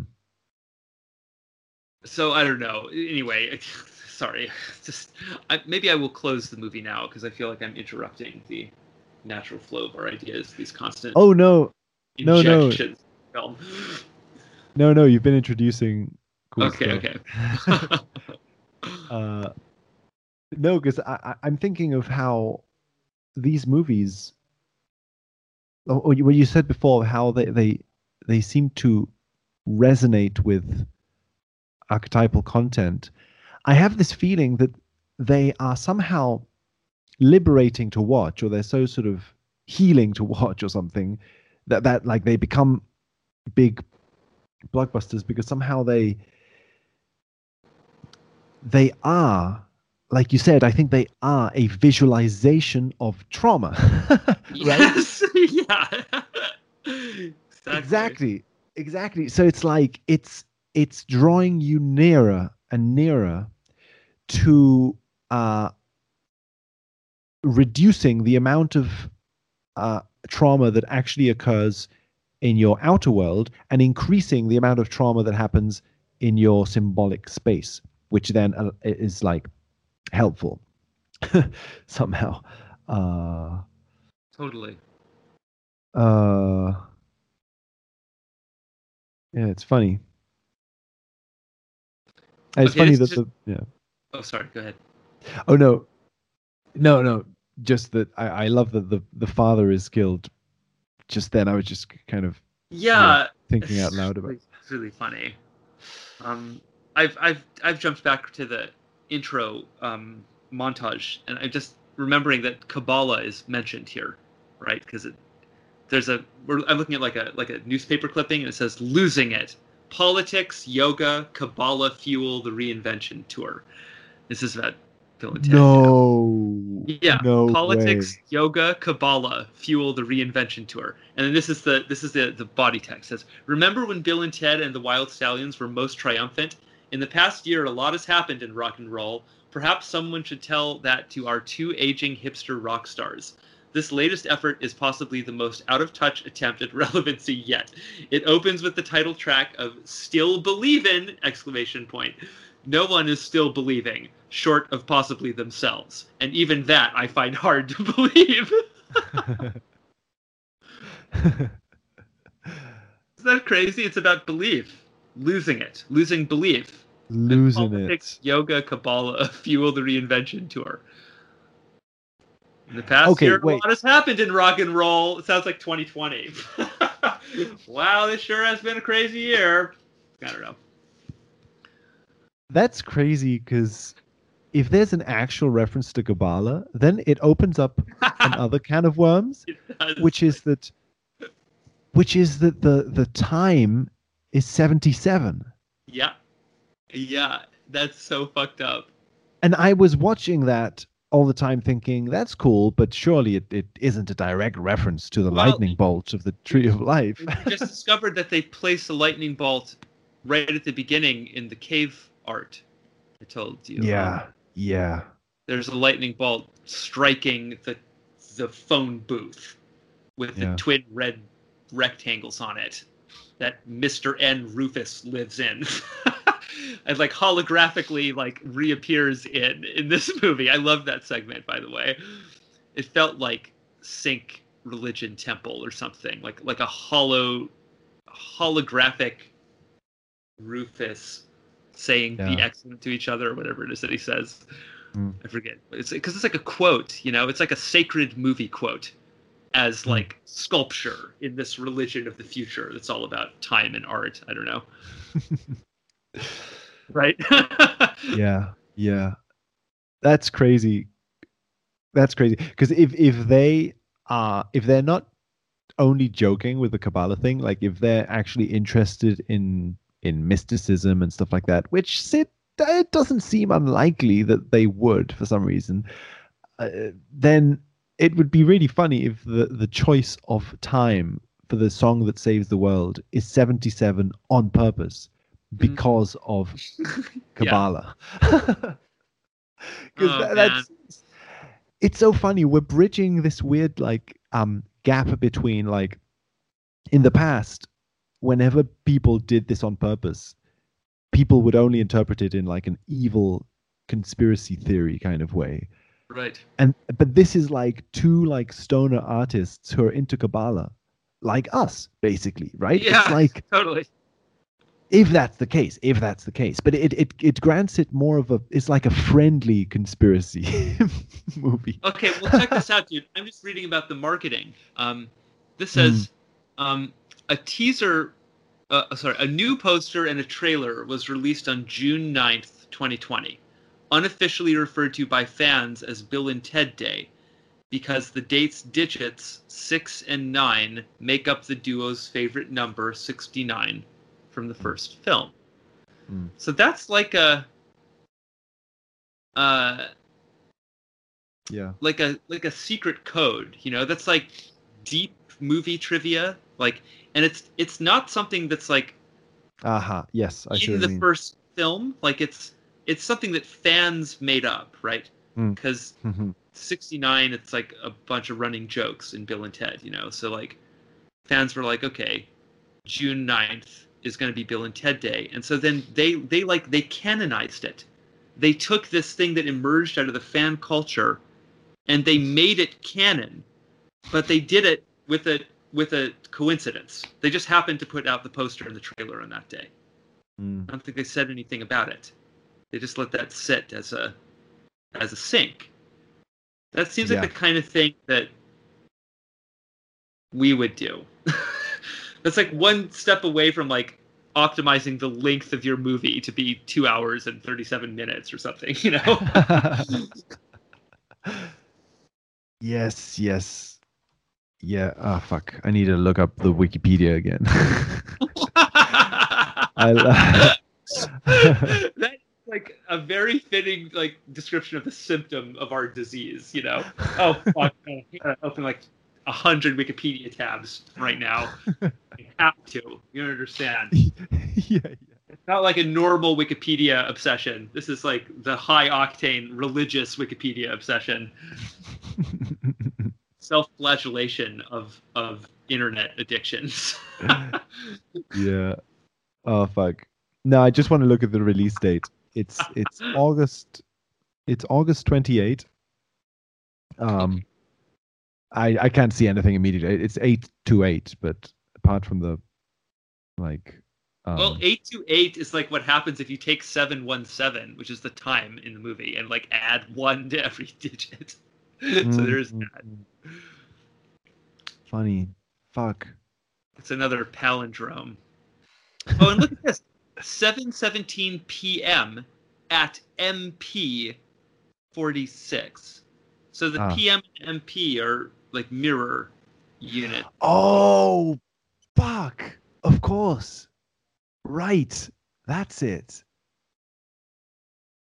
Yeah, I I like that. In any case, PM. Well, yeah, yeah, PM and MP. MP. How interesting. Well, like, what's the opposite of PM? It, it would be like AM. So there's like mm. night and morning. It is like a little opposite mm, mirror opposite twin thing a little implicitly there or something. Yeah. And then 717 is like a mirror. And then 828 is another mirror form. And mm. uh, and yeah, 7 plus 1 is 8, 1 plus 1 is 2. So yeah.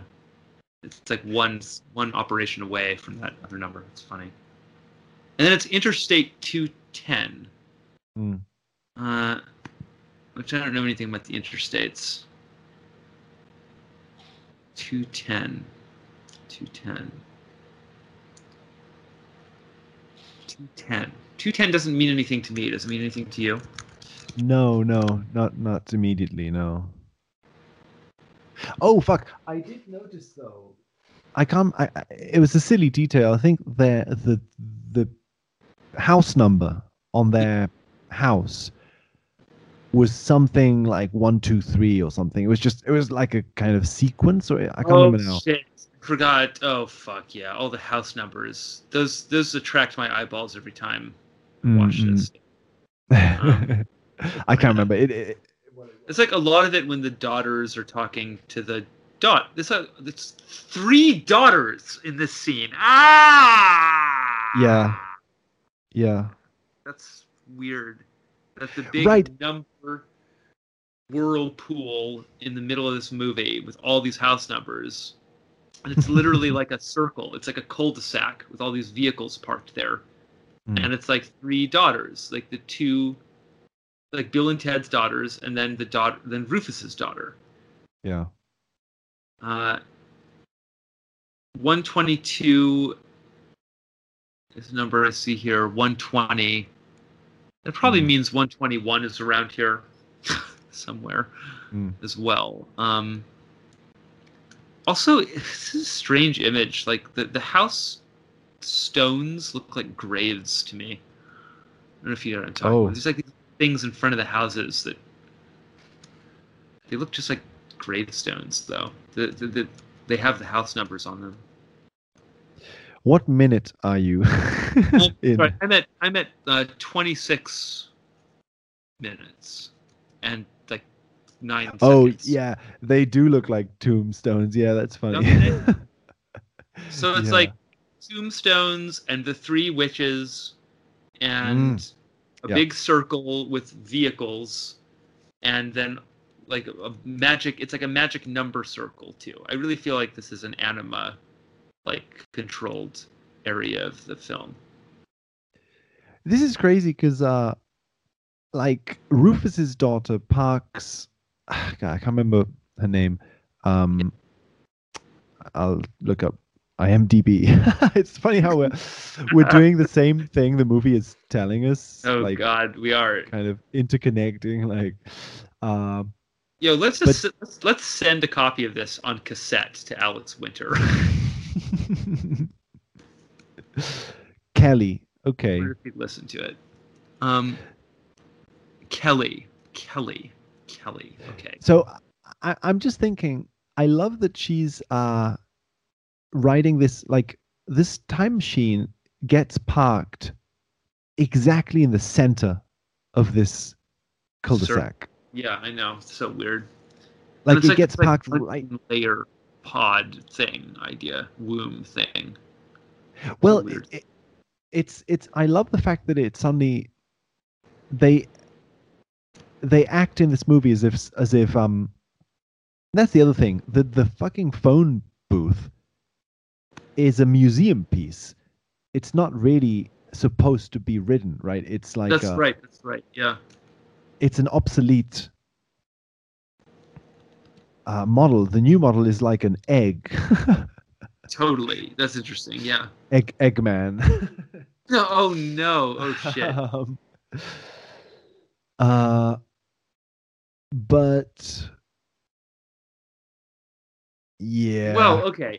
We've now talked about almost everything except for kind of the main through line, which is Bill and Ted confronting all of these permutations of themselves. Mhm. um, oh, right. Yeah, absolutely. Yeah.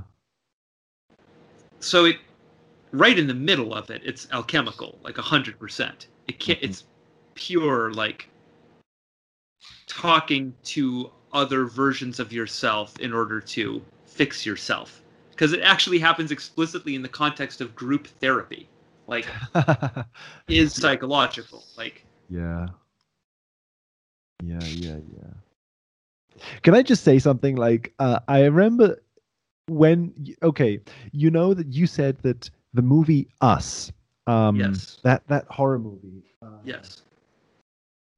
It it ends. this is kind of a complete. That is a COVID movie, in my opinion. Like, Mm.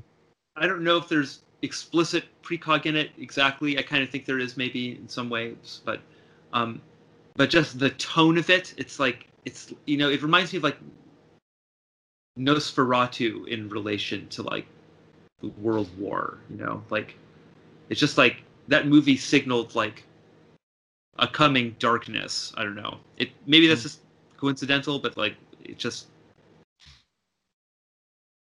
in hindsight, that movie makes more sense to me somehow. I don't know. Do you know what I mean? Well, I I keep I I guess I keep thinking of it because it ends with this enormous image of like Earth covered by Red A stri- dot. right Like the virus. and and it's it's uh, people joining hands. Yeah. So it has this Spreading disease. and, and Touching. You know. right and it has a sort of not exactly kumbaya but it has this thing of like the final the climax is like everyone united somehow Oh, I see what you mean. It is like a dark compliment to the Bill and Ted idea. because I, I i'm sure i've seen this in other recent films where somehow the climax is like a lot of people sort of together which which is amazing considering covid because these are exactly the kind of things like the end of bill and ted is impossible well, now, totally.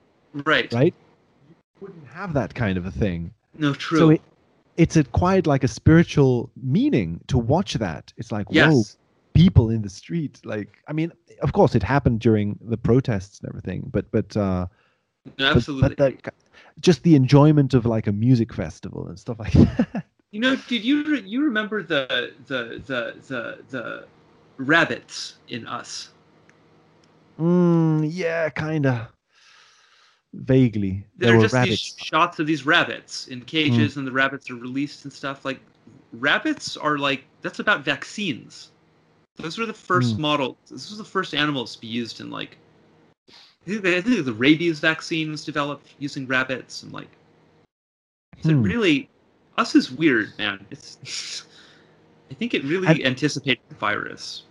Um, and it, it it's weird because it's another one that's very like it's funny these fucking movies man it's explicitly about sync like yes. because yes. it makes reference to uh 1111 Yep. That's so and funny to it, me And it Yeah. opens with with a shot of the World Trade Center.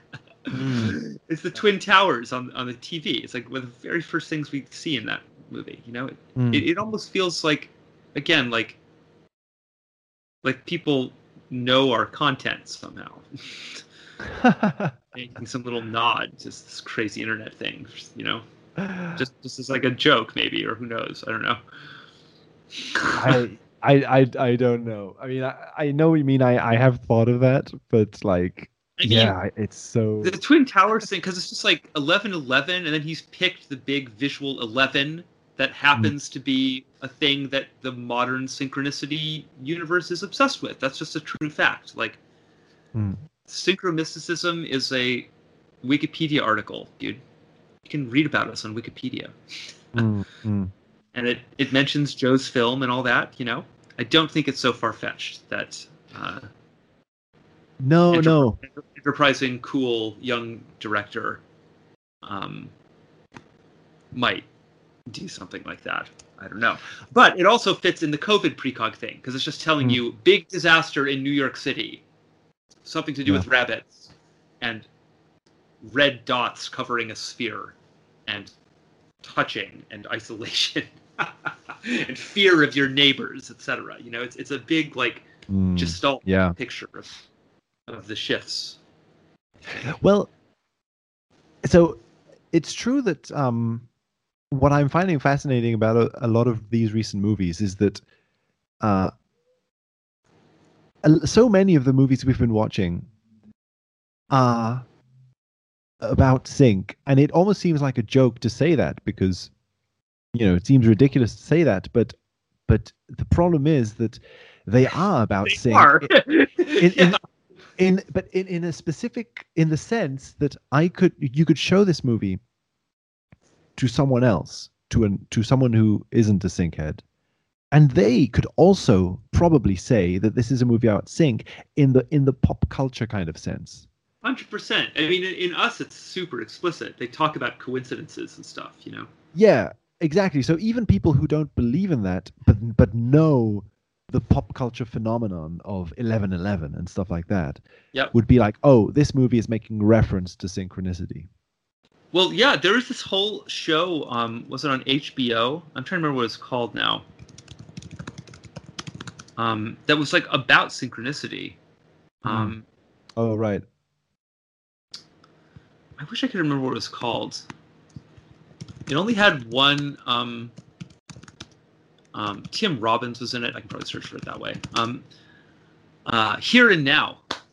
Here and Now is 2018, and it's Okay. like it's really, it's really about synchronicity. Like it, it has a character that notices numbers on clocks, and then he starts Mm. having visions, and they're like precognitive sometimes um, in strange ways and then that same character is like making a video game and the, the character in the video game starts like speaking to him. Like like it Mm. really it's it's Yeah. not just like lightly using it as a gimmick. It's like the Mm. whole show was about it. Um and unfortunately it was panned. Like critics hated it. Um and i don't think it the ratings were that good. Um um, Mm. I think people were very excited for it because it was it was it was like it's made by Alan Ball, you know, who did American Beauty and Oh, yeah, yeah, yeah. Right. um, Cool. Nice. um, and I so I watched Here and Now with my family, like with my mom and dad, um, Mm. because it that 2018 overlapped when I was living in West Virginia, and uh, um, it was like I thought it was great, and it and it totally helped like kind of I don't know like mainstream the idea of this stuff to my parents. I think. Uh huh. Interesting. Right. Yeah. because here's here's kind of like a like a I don't know like a big media representation of something that's happening in the culture. It's about Mhm. us, actually. Isn't that weird? There's a big TV show about us. hmm right. Yeah, yeah, yeah. I mean, I should say it's like an ensemble cast show. There are a number of plot lines ongoing in it, and this particular character, who's a synchead, is just one of the plot lines. Um, Hmm. However, the synchronicity issue is like the meta plot line of the show because all the Hmm. other stories start having little bleed throughs of the synchronicity stuff happening with this other character. You know, Hmm. it's it's pretty cool in that way Mm-mm. anyway sorry big digression there but uh, uh No. i just uh yeah i completely agree that like there really is a self-conscious synchronicity like interest developing Yeah. in Yeah, yeah, arts yeah. and in, in pop culture um Yeah, absolutely. in some ways And i think it's just kind of inevitable as like an an idea that was left behind a little bit it's Mm. some it seems novel again and it's it's it's ripe to be explored at least in fiction and so on. People are just looking for creative ways to build stories. Christopher nolan is making action movies about bullets that travel backwards through time like you know that's the moment we're in. So synchronicity is an obvious uh, obvious aesthetic fit for a culture that is increasingly interested in temporal aesthetics i think in some Yeah. way yeah Well, and I think also like that a lot of people I know um, who uh, in the past, in high school, in primary school, whatever, let's say high school, were never into anything magical. Mm. And and now like I'm I'm discovering people, acquaintances from from way back in my past who now are into um astrology or, or different kinds of of oh interesting. That's cool. shamanic I, I can i can i get this sense that the notion that you could take coincidences seriously is like percolating in Yes. in a certain part of the culture. Uh yeah. Now, I really, I think we could talk for a long time, probably speculating as to why that might be. Mm-hmm. Because I really never have any idea um, where to even begin. Hmm. Do we think that this is a result of a pressure from the depths, you know? Mm. Or is it more of a just a passing fad? Uh, or something else, or I don't know. It's funny because um, so I have a friend who's not into this stuff at all. Um, and but I really, it's funny because he, uh, I really like his perspective on this. Um, it offers like a, an insight into it that I I like, which is that somehow moments of crisis, moments of like, oh shit, you know, the environment is collapsing. Uh, uh, you know, every single president sucks, or you know, stuff like that. um, is sort of moments of basically of material uh, of of instability in in in this in in the material situation of the culture and social situation all that uh lead to kind of a, a- a really big desire to find meaning in patterns i think or in, in places. So that, that like and obviously you know the, the that's how certain people describe things like witch burnings or the the rise of of fascism and stuff like that that that you, in moments of Ah. of crisis Ah. you you want something to like simplify the situation the situation is filled with just too many complex variables and you want to find patterns between those variables so that you can look at not the variables themselves but like the meta variables the archetypal yes. uh, so of course the- the- okay. the, okay.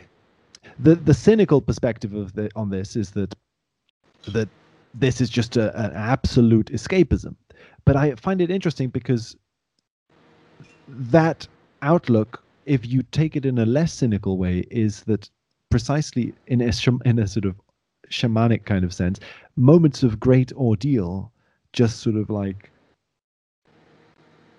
push this like pattern perception maybe you just become desperate for patterns or something i don't know you just really it intensifies your your pattern seeking and then you find So- patterns This really, what, what you said there really links this Mm. back to something I was thinking about earlier in the week. I shot a little bit of video about it, but it kind of petered out or something. I don't know. I, I might have to redo it or something.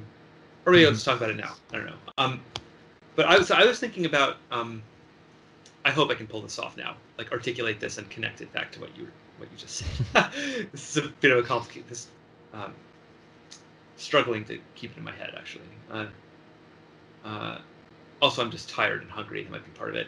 Um, okay, yeah I, I do want to try to. I'll try to make this brief though. Um, yeah yeah yeah um, I was thinking about disgust Mm. as a as an experience. You know, Mm. Because I've noticed that I'm just way less grossed out by stuff, um, Mm. like across the board in my life these days. Um, yeah part of that might be like living in New York. New York is like filthy. it's like a it's kind it's a gross city. Like there's just rats and bugs everywhere and like garbage everywhere and like you know. Um, Mm.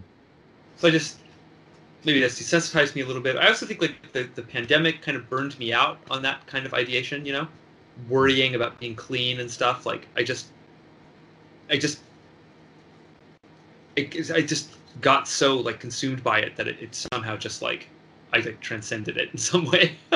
yeah yeah So I, i just, think so too yeah don't worry about it anymore. Um, um, but so, but also just like in my, like I've noticed like in other like kind of silly ways, like when I was a little kid, like I really didn't like certain foods and like whole categories of foods because I thought they were too slimy or they were too sour, they were too this or that. But then as you grow older, your taste widens, you know, And Mm. like today, I love I like I love sushi, which would have grossed me the fuck out as a five year old. You know. Yeah. Yeah. Yeah. Yeah. and and what is being grossed out right well it's like it's like a body sensation um, that i think relates to the idea of like things getting into your body that might hurt it that might poison it through what you're eating Aha. or Yes. um, um, or that might infect it if it's like a parasite or a virus or something like that. Um, and so I was looking at the etymology of disgust, and it turns out that it actually um, it actually comes from the like the French gust, which is like taste. So it is Mm. distaste, like. Um, Ah. so like, then we we like we metaphorize it obviously. So it's not strictly about taste. Like Mm. we, we we use that idea to describe people's preferences for all kinds of things. Mm. Um, Mm. and people can find anything disgusting, right? It doesn't have to be like a, a spoiled piece of food. You might find someone's behavior disgusting in an ethical sense or something. Mm. But Yeah. But but but it's derived, or at least we seem to reserve it for stimuli that evoke in us a visceral feeling of body rejection. Get that out of me. And Yeah. you look at the faces people make. It's the face of a bad smell, or it's the face of a, of something in their mouth that they would like. Or people when they're grossed out, even if it's in a kind of a, a moral sense, will often make like a puking gesture, as if they're going to throw up, as if they're Mm. going to expunge it from their body. You know, expel Yeah. the toxin. You know. That's funny. Um, yeah. Yeah. Yeah. So that's what disgust is. But then I was thinking, and I, I'm interested to see what you think about this. Um, Mm. I was thinking that like disgust seems to be a really primary way that things like fascism Mm. get people. They whip up disgust for the other, um, and that's super clear with like Nazi Germany, right? Because the Jews were described as like a pestilence and like a Mm. vermin, and Yes. uh, one drop of bad blood, and you know, all this kind of Mm. stuff. You know. Mm. Um, yeah. uh, but so the interesting thing about individuation is that I think it's making unconscious tastes conscious. It's Mm. like as we grow and develop and integrate unconscious content, there is manifestly a process of taste widening. Mm. And more things that you find tasteful is the same thing as meaning less things that you find distasteful, i.e., disgusting. So Aha. there yes. is a sense in which the individuation process, by increasing your taste, your palate, Mm. by increasing the number of things you can identify with, basically, uh, and appreciate in some Yeah. kind of way, um, reduces the possibility of experiencing this thing we call disgust, which might have the, the, the property then of immunizing you against things like fascism that would prey hmm. on your disgust in order to Oh, allegiance. fuck. Good. And Yeah, doesn't that seem to be, in a way, what Bill and Ted is saying? Because this is a widening of taste to include all art throughout all points in space time, right? Oh, It's all part of the big song. Maximum Yeah. individuation. You can appreciate every authentic expression of human yeah. imagination. Yeah. Um, and that ultimate union with the imagination prevents the possibility of a dystopic draconian government that might be collapsing space time, which is kind of what this film gestures towards with this weird future government that seems really great, but uh oh, isn't. It, it ends up trying to kill the prophets and all, you know all this stuff. Um, God, fuck. Yeah. And all, yeah. all that, this... that's it's all very uh, Ghostbusters too, as well. With, Vigo, Vigo is the big symbol of fascism, and then it's the Yeah. art museum, the Statue of Liberty, is to liberate the art museum. Um, oh man. Holy shit. mm. This movie is so. Fuck, I love it though. I, absolutely. It, no, it's just like it's crazy, man. Because like I've been really, like like we've been talking. I've been thinking a lot with the museum, the idea of the museum, the art museum. Gosh. Um, Yeah, it's back in a big way. That one. I- I- yeah. uh, and fuck, that's crazy because a museum is that kind of a place. Is a place where you see art from different times and different places. That's true. Yeah, the museum is like a trans-temporal art church already. It's just what, what an art museum is. That's crazy, and and as a like as a personal kind of like um addition to that, uh, my personal relationship with museums as an as an archetype in my dreams is very connected to disgust because uh, usually the, the way it happens is whenever a museum appears in my dreams it is a place where something is shown that i find difficult to uh, to wow, dude, your dreams are amazing. That's so straight up. I love that. What an alch- that's such an alchemical dream. Like it's like an I- art it's like an art showcase of shadow Mm. content. It's Mm. so cool. Wow. Yeah, and I- loved what you, what you said was really I really like what you said about identifying because I think that yeah that's the thing I, I hadn't realized that but like somehow the weird thing is that the person showcasing this art tends to be in my dreams uh the anima so some sort Uh-huh. of a, oh, perfect. Wow. Yeah. uh, some sort of a f- feminine um, figure, and and usually it's it's that's the thing. It almost seems as if the dream is really like wanting that to happen, that confrontation to happen, and it's wanting it almost in the same way. I'm going to make a weird analogy here. It's almost like if you if you like push a balloon underwater and then you, then you let it go the balloon wants to like rise up to the surface um it it it, it feels that kind of a want it's almost like in a completely like uh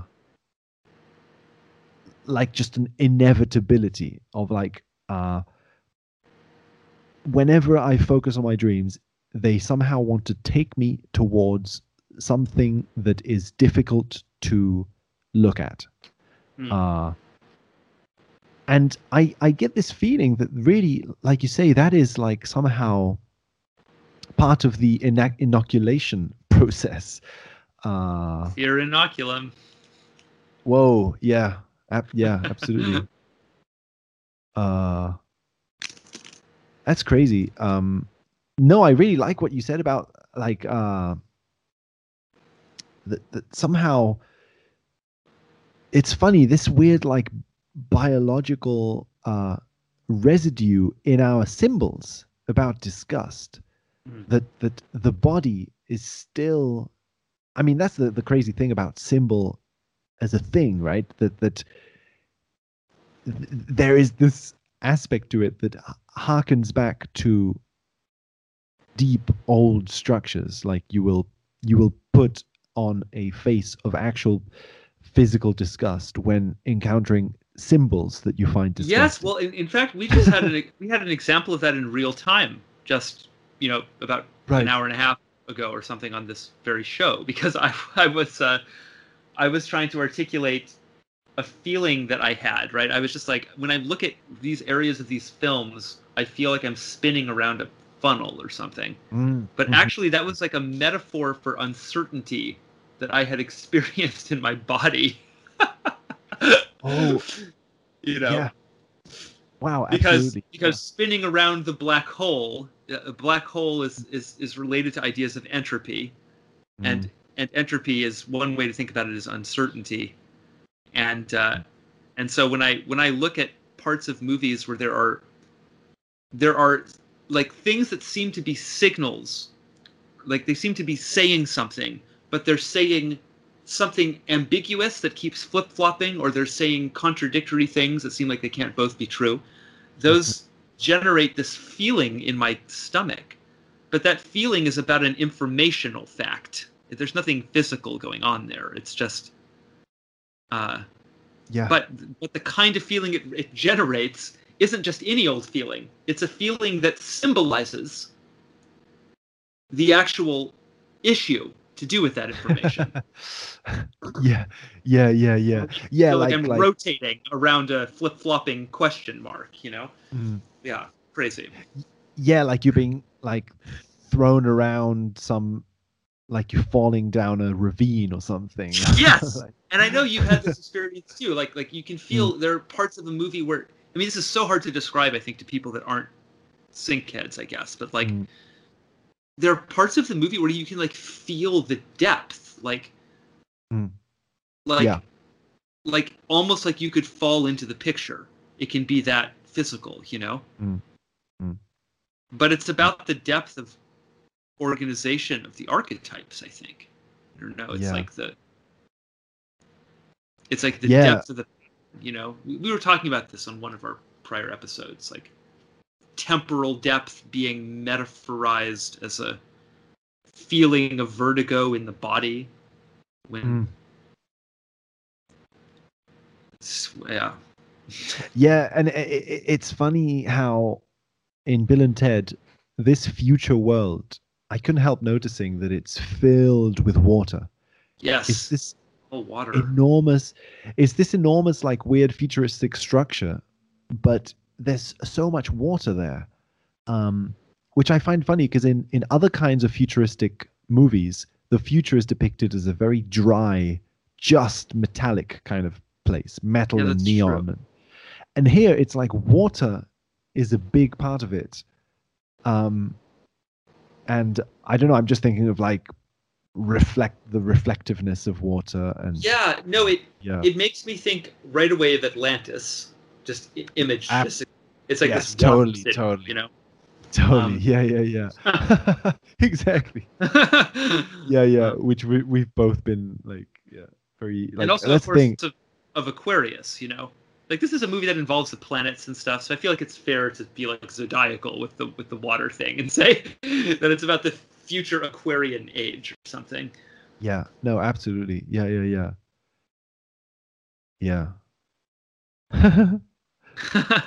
which which is funny because that's the thing, right? That I I I, I must admit I I haven't read much about the conjunction, but I think that certain astrologers are framing it as like um as a marker in the road to like you know as a as a big because I think it, Saturn is moving out of Capricorn and into dude. Aquarius. marker in the road very, very that was very excellent most excellent one would say. that was not so excellent I, uh, my apologies no, man. but was it meta excellent because i did my trick at the end and then called attention to it i don't know we'll see. exactly. Meta excellent. oh you didn't just do that shit send, Hey. send that one to will if he ever does a bill and ted episode Yeah. um.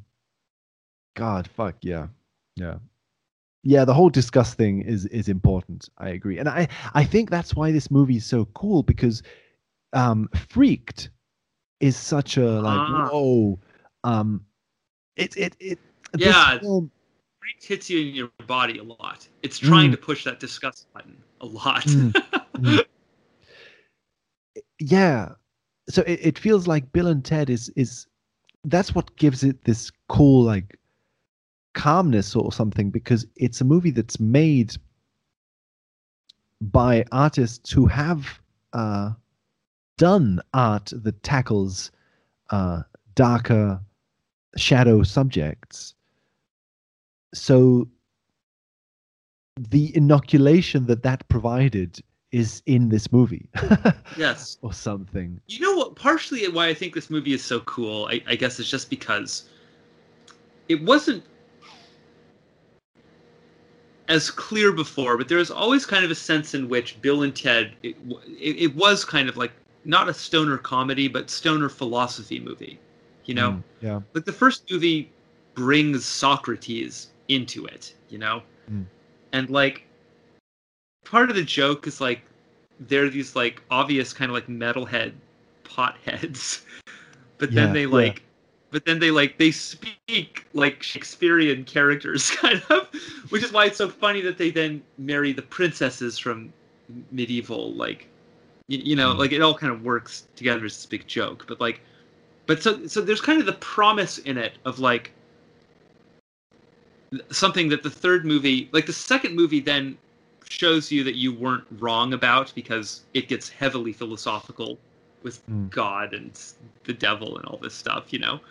Um, but then the third movie feels like an original piece of like I don't know, like hmm. like I we were drawing the obvious connections Yeah. to Terence McKenna and stuff. Like I suppose it is all kind of derivative in that way, but still, like it it Yeah. has the feeling of like a wise Bill and Ted who actually became philosophers making a movie about psychedelic topics, you know, Yeah. which makes yeah. the whole movie feel like a kind of psychedelic stone tablet from these characters, these like gods. Which, but that's just what it shows you at the beginning with the with the the image of Bill and Ted in the stone.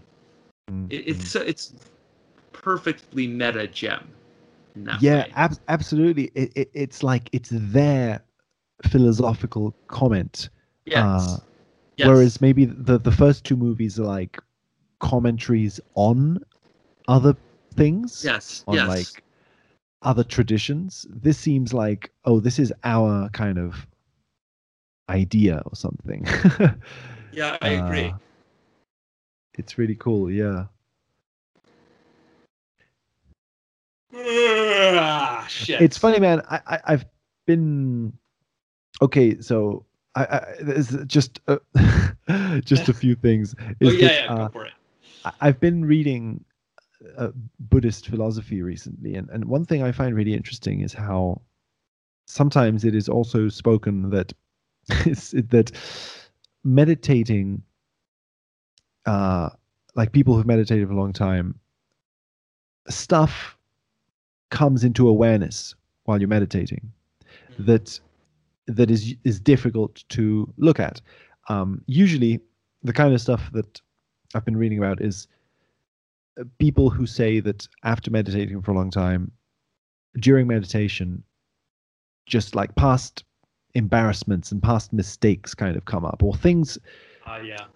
just just general kind of stuff from your life that you don't usually want to look at, it just comes up, and I find that very interesting. How uh, this process of of um of being in the that's the thing that, that being in the present moment uh sort of uh, make like the balloon under the water it kind of like that stuff just sort of rises up.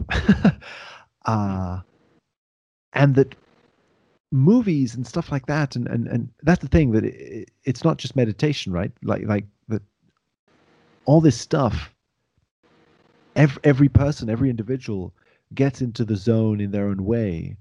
And that and it's like being in the zone makes this stuff rise up. Uh i don't know i just i find it funny because it's such a it's such a contradiction right? That it's precisely the stuff that you have been avoiding um is the stuff that is going to save you somehow. Yes. um i don't know well, and there's there's indications of that in the film, you know, because like Mm. the wives are explicitly on a like a time safari to like look at their relationship under a microscope, right? And like Mm, decide do we really want to stay in this relationship once we see the full like inter whoa interdimensional unity of it factored out across the whole time span of it, you know. yeah that's crazy yeah And in a way Bill and Ted are doing the same thing. They're they're Mm. looking at themselves at these different stages of their lives trying to yeah find the song that connects it all. Maybe it's part of a metaphor there too, like the thread that shows your life to be a coherent story in the end. Mm. Mm. Um, some things don't make sense till the end of the story.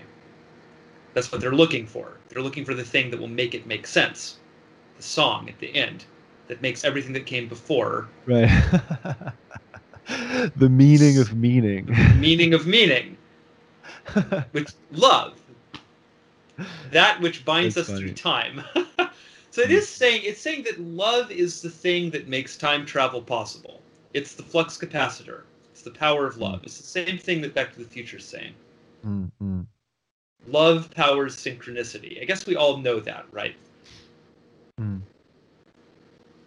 Ah, but what kind of love? There are so many kinds.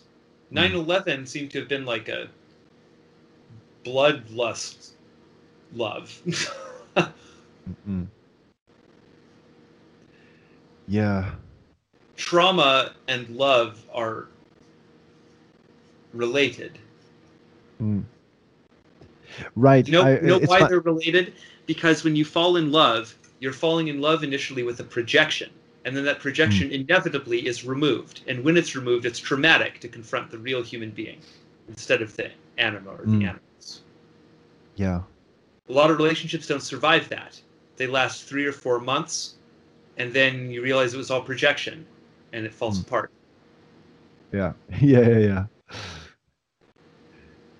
It's it's funny. I was thinking again about the whole 9/11 thing recently because of movies I've been watching, and uh, it's it is interesting how um it's it's this of course is a whole other topic, but it's just so weird how pre 9/11 big like big buildings exploding are something that you know it's something that people want to see in movies right? It's something that uh that people want in action movies.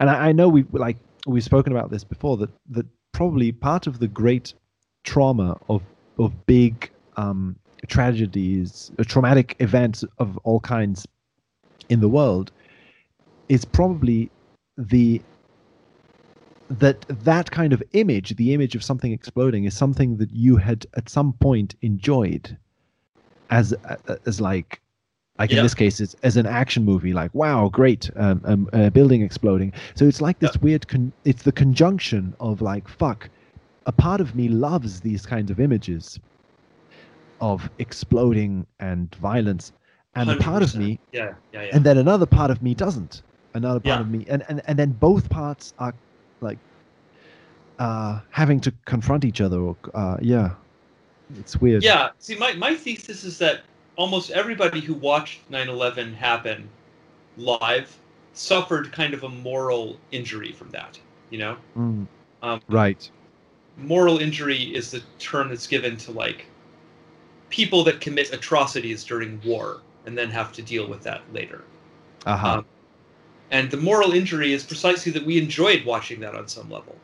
Hmm yeah Everybody, every human being enjoyed it because every human being likes a good spectacle. That's Right, why was the- every blockbuster has buildings blowing up. It's universally enjoyed. That's like one Right. of our favorite songs. Big thing blowing up. We use that Yeah. to celebrate events when we launch fireworks into the sky, et etc. etc. yes yeah exactly Everybody loved it. 9/11 was a great TV show, and Mhm. everyone has guilt about that. Therefore, and everyone is in the Yeah. basically just denying that forever. You Mhm. know.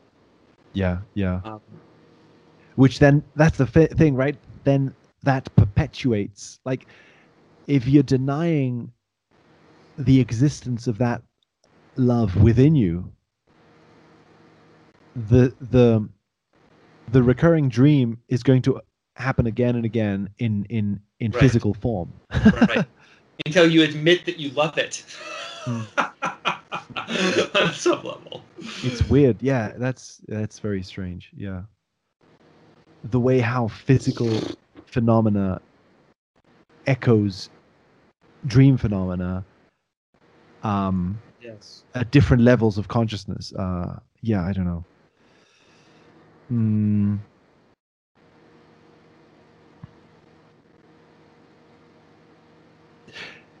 there okay so um okay so i don't know I, I i think like we're both probably hungry and and going to have some food now. But i'm just I, i'm i'm sorry i i just i want to at least open up a topic from bill and ted. We don't need to talk about it today. Um it's just there's something about this movie that i i'm just uh, intrigued by which is the break and eat and do like a second half. You know. You're, you're right uh actually like i i can i can really feel myself already like I'm I'm reaching the end of my Okay. energy okay. in the sense. Yeah, yeah, yeah. Uh, It's late there, But- right? well, not not not really. It's like eight eight thirty, but um, well, late, whatever. oh, it's it's right. early afternoon here, so I'm like Mm. bubbling with energy. But yeah. but uh no i'm just we uh, again like it can talk about it some other time i'm just really yeah, confused by the by the appearance of cameos like it's almost like dave grohl and kid cudi Oh, man, yeah. I Um, forgot about Grohl. It's funny. there's something because I, I at first i was like oh that's just a silly cameo but i think that the the cameos can be read as part of the plot as as real Mhm. actors from the real world in the fake world so there's like a weird um Oh, I, think I that see. the- I see. That's part of the space-time collapse. You think? yeah i'm i'm really intrigued by reading the cameos in That's this movie interesting. Like as that. actual actual plot devices um but anyway so, so that's, wait, how, that's yeah. how many cameos are there? Is it just Cudi and Dave Grohl? I think it's just Cudi and Dave Grohl. Uh, that's Yeah, the both the two I remember. Yeah. So And And then Cudi becomes Jesus. Like there's this whole thing. Yeah. I find it really well, and Dave Grohl kind of looks like Jesus. I don't know. I think, yes, right. That yeah, yeah. and he exists referentially close to Kurt Cobain, who's totally like some grunge Jesus. Oh, and this is a silly idea, but Dave Grohl was Satan in Tenacious D. Oh, he Yeah. totally. Yeah, yeah. So it's like funny. Jesus and Satan. oh god, it is kind of like that. How weird. anyway, yeah, I don't know. So Dave Grohl shows up, right? The, the, the one of the pairs of me's are Mm, posing as successful rock stars mm. by like hiding out in Dave Grohl's house, right? yeah. That's so funny because they're like Dave Grohl, like they're, they're so happy to see him, and then Dave Grohl is just like, "What? Who are you, and why are you in my house?" or something like that. Really funny. Um, um, but so, and is it like, are they playing them? Is it Dave Grohl's song that they're trying to pass off as their own too? Is that the implication? Yeah, yeah, I think it is. Yeah, yeah, yeah. The, they've just stolen one of Dave Grohl's tapes and uh, or CDs and are like, um, So that that part there is all about deceit, like because Bill and Ted are in costumes explicitly, like Mm. hiding their bald head and their fat guts, like Yeah. trying to seem like these successful artists. mm. I don't know. I'm just trying to think in terms of like what might this cameo mean. You know, that's the context. yeah. I'm Um, like, I'll I'll have to think about it some more, but I'm just very intrigued by how the the point at which they appear, like Dave Grohl appearing, um, before they get sent to hell, and as a I don't know. I'm just thinking of the the weird ways in the, which the, the deceiver, of course. So that, Hmm. that does kind of go together. But yeah, I guess yeah. I'm just sort of opening it up. Uh, Cudi if- gets swapped with Christ, and then he's Yeah. the one who delivers all of these like Mm. little teachings. yeah. lore du- dumps, yeah, about quantum mechanics and so on. Yeah, and uh, it's funny. Exactly. It's almost as if, um, exactly there's this thing happening where it's almost as if Kid Cudi has, because he has traveled back in time, knows these things. Because- yeah, right. Uh, and I'm not sure if this is the implication that's being made, but it's almost as if because he's been swapped with Jesus, he has somehow absorbed Jesus's knowledge or Jesus's. oh, uh, I see. Oh, yeah. No, that does kind of make sense. Yeah, yeah. like he he so that now he can. he Well, and Je- how- Jesus is yeah. the Jesus is the son, and Kid Cudi is the, the kid. So the kid. Yeah, funny. Yeah, I don't know. interesting. He like I don't know. I don't know anything about Kid Cudi or Dave Grohl as like like I don't know what possible references are being made to them as people. Like maybe Kid Cudi raps about uh like quantum mechanics stuff. I I, I really I don't know. Like maybe yeah, there's some, actually, I actually don't know Kid Cudi's music Mm. that much. Um, but uh yeah. and then the the fact that they're like they're going through time. he says at what? Sorry, he says at one point like, um, they're like, he's like, they're talking about historical figures, and he says like, I'm pretty sure I am one now. You know, remember that Mm, line? mm. That like, Yeah, yeah, yeah, yeah. but. But I definitely had like a tingle when he said that because I was like, "Yeah, I'm pretty sure you are too, dude. Like, Mm. you're in this movie that's like, holy movie, you know." Mm. Kid Cudi is Yeah. now written into like the 9/11 like sync web, so he is a historical figure. Yeah. Um, I know that's not how that joke is intended to work, obviously, but No, no, totally. Like I, I, I think that. uh. Yeah, exactly. I think that there's some. That's the thing I find interesting about the cameos in this movie. I think that they are making, a, they are making reference to cameo itself as a practice or something. Yes, yeah, yeah, right, right, exactly. because the producers of this movie like the daughters of bill and ted they're going out into the world and they're they're grabbing a musician and they're putting it in their movie Yes. the same way that uh, i don't know Yeah, the same way that the space-time collapse is just Mm. Pl- plucking people out of their out of one context and dumping them into another. yeah It, it is like it is sort of suggesting that like synchronicity is like a cameo. It's like a space-time cameo.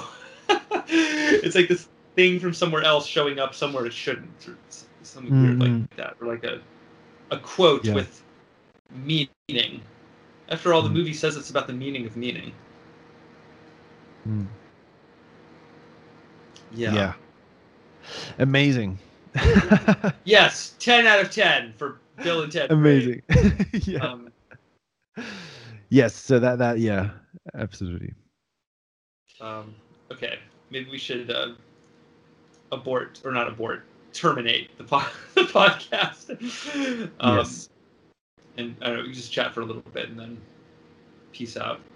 Sound good? cool yes All right. Goodbye, speaking- everybody. Goodbye we've been speaking for two 237 for two hours 37 minutes by the way Oh, shit.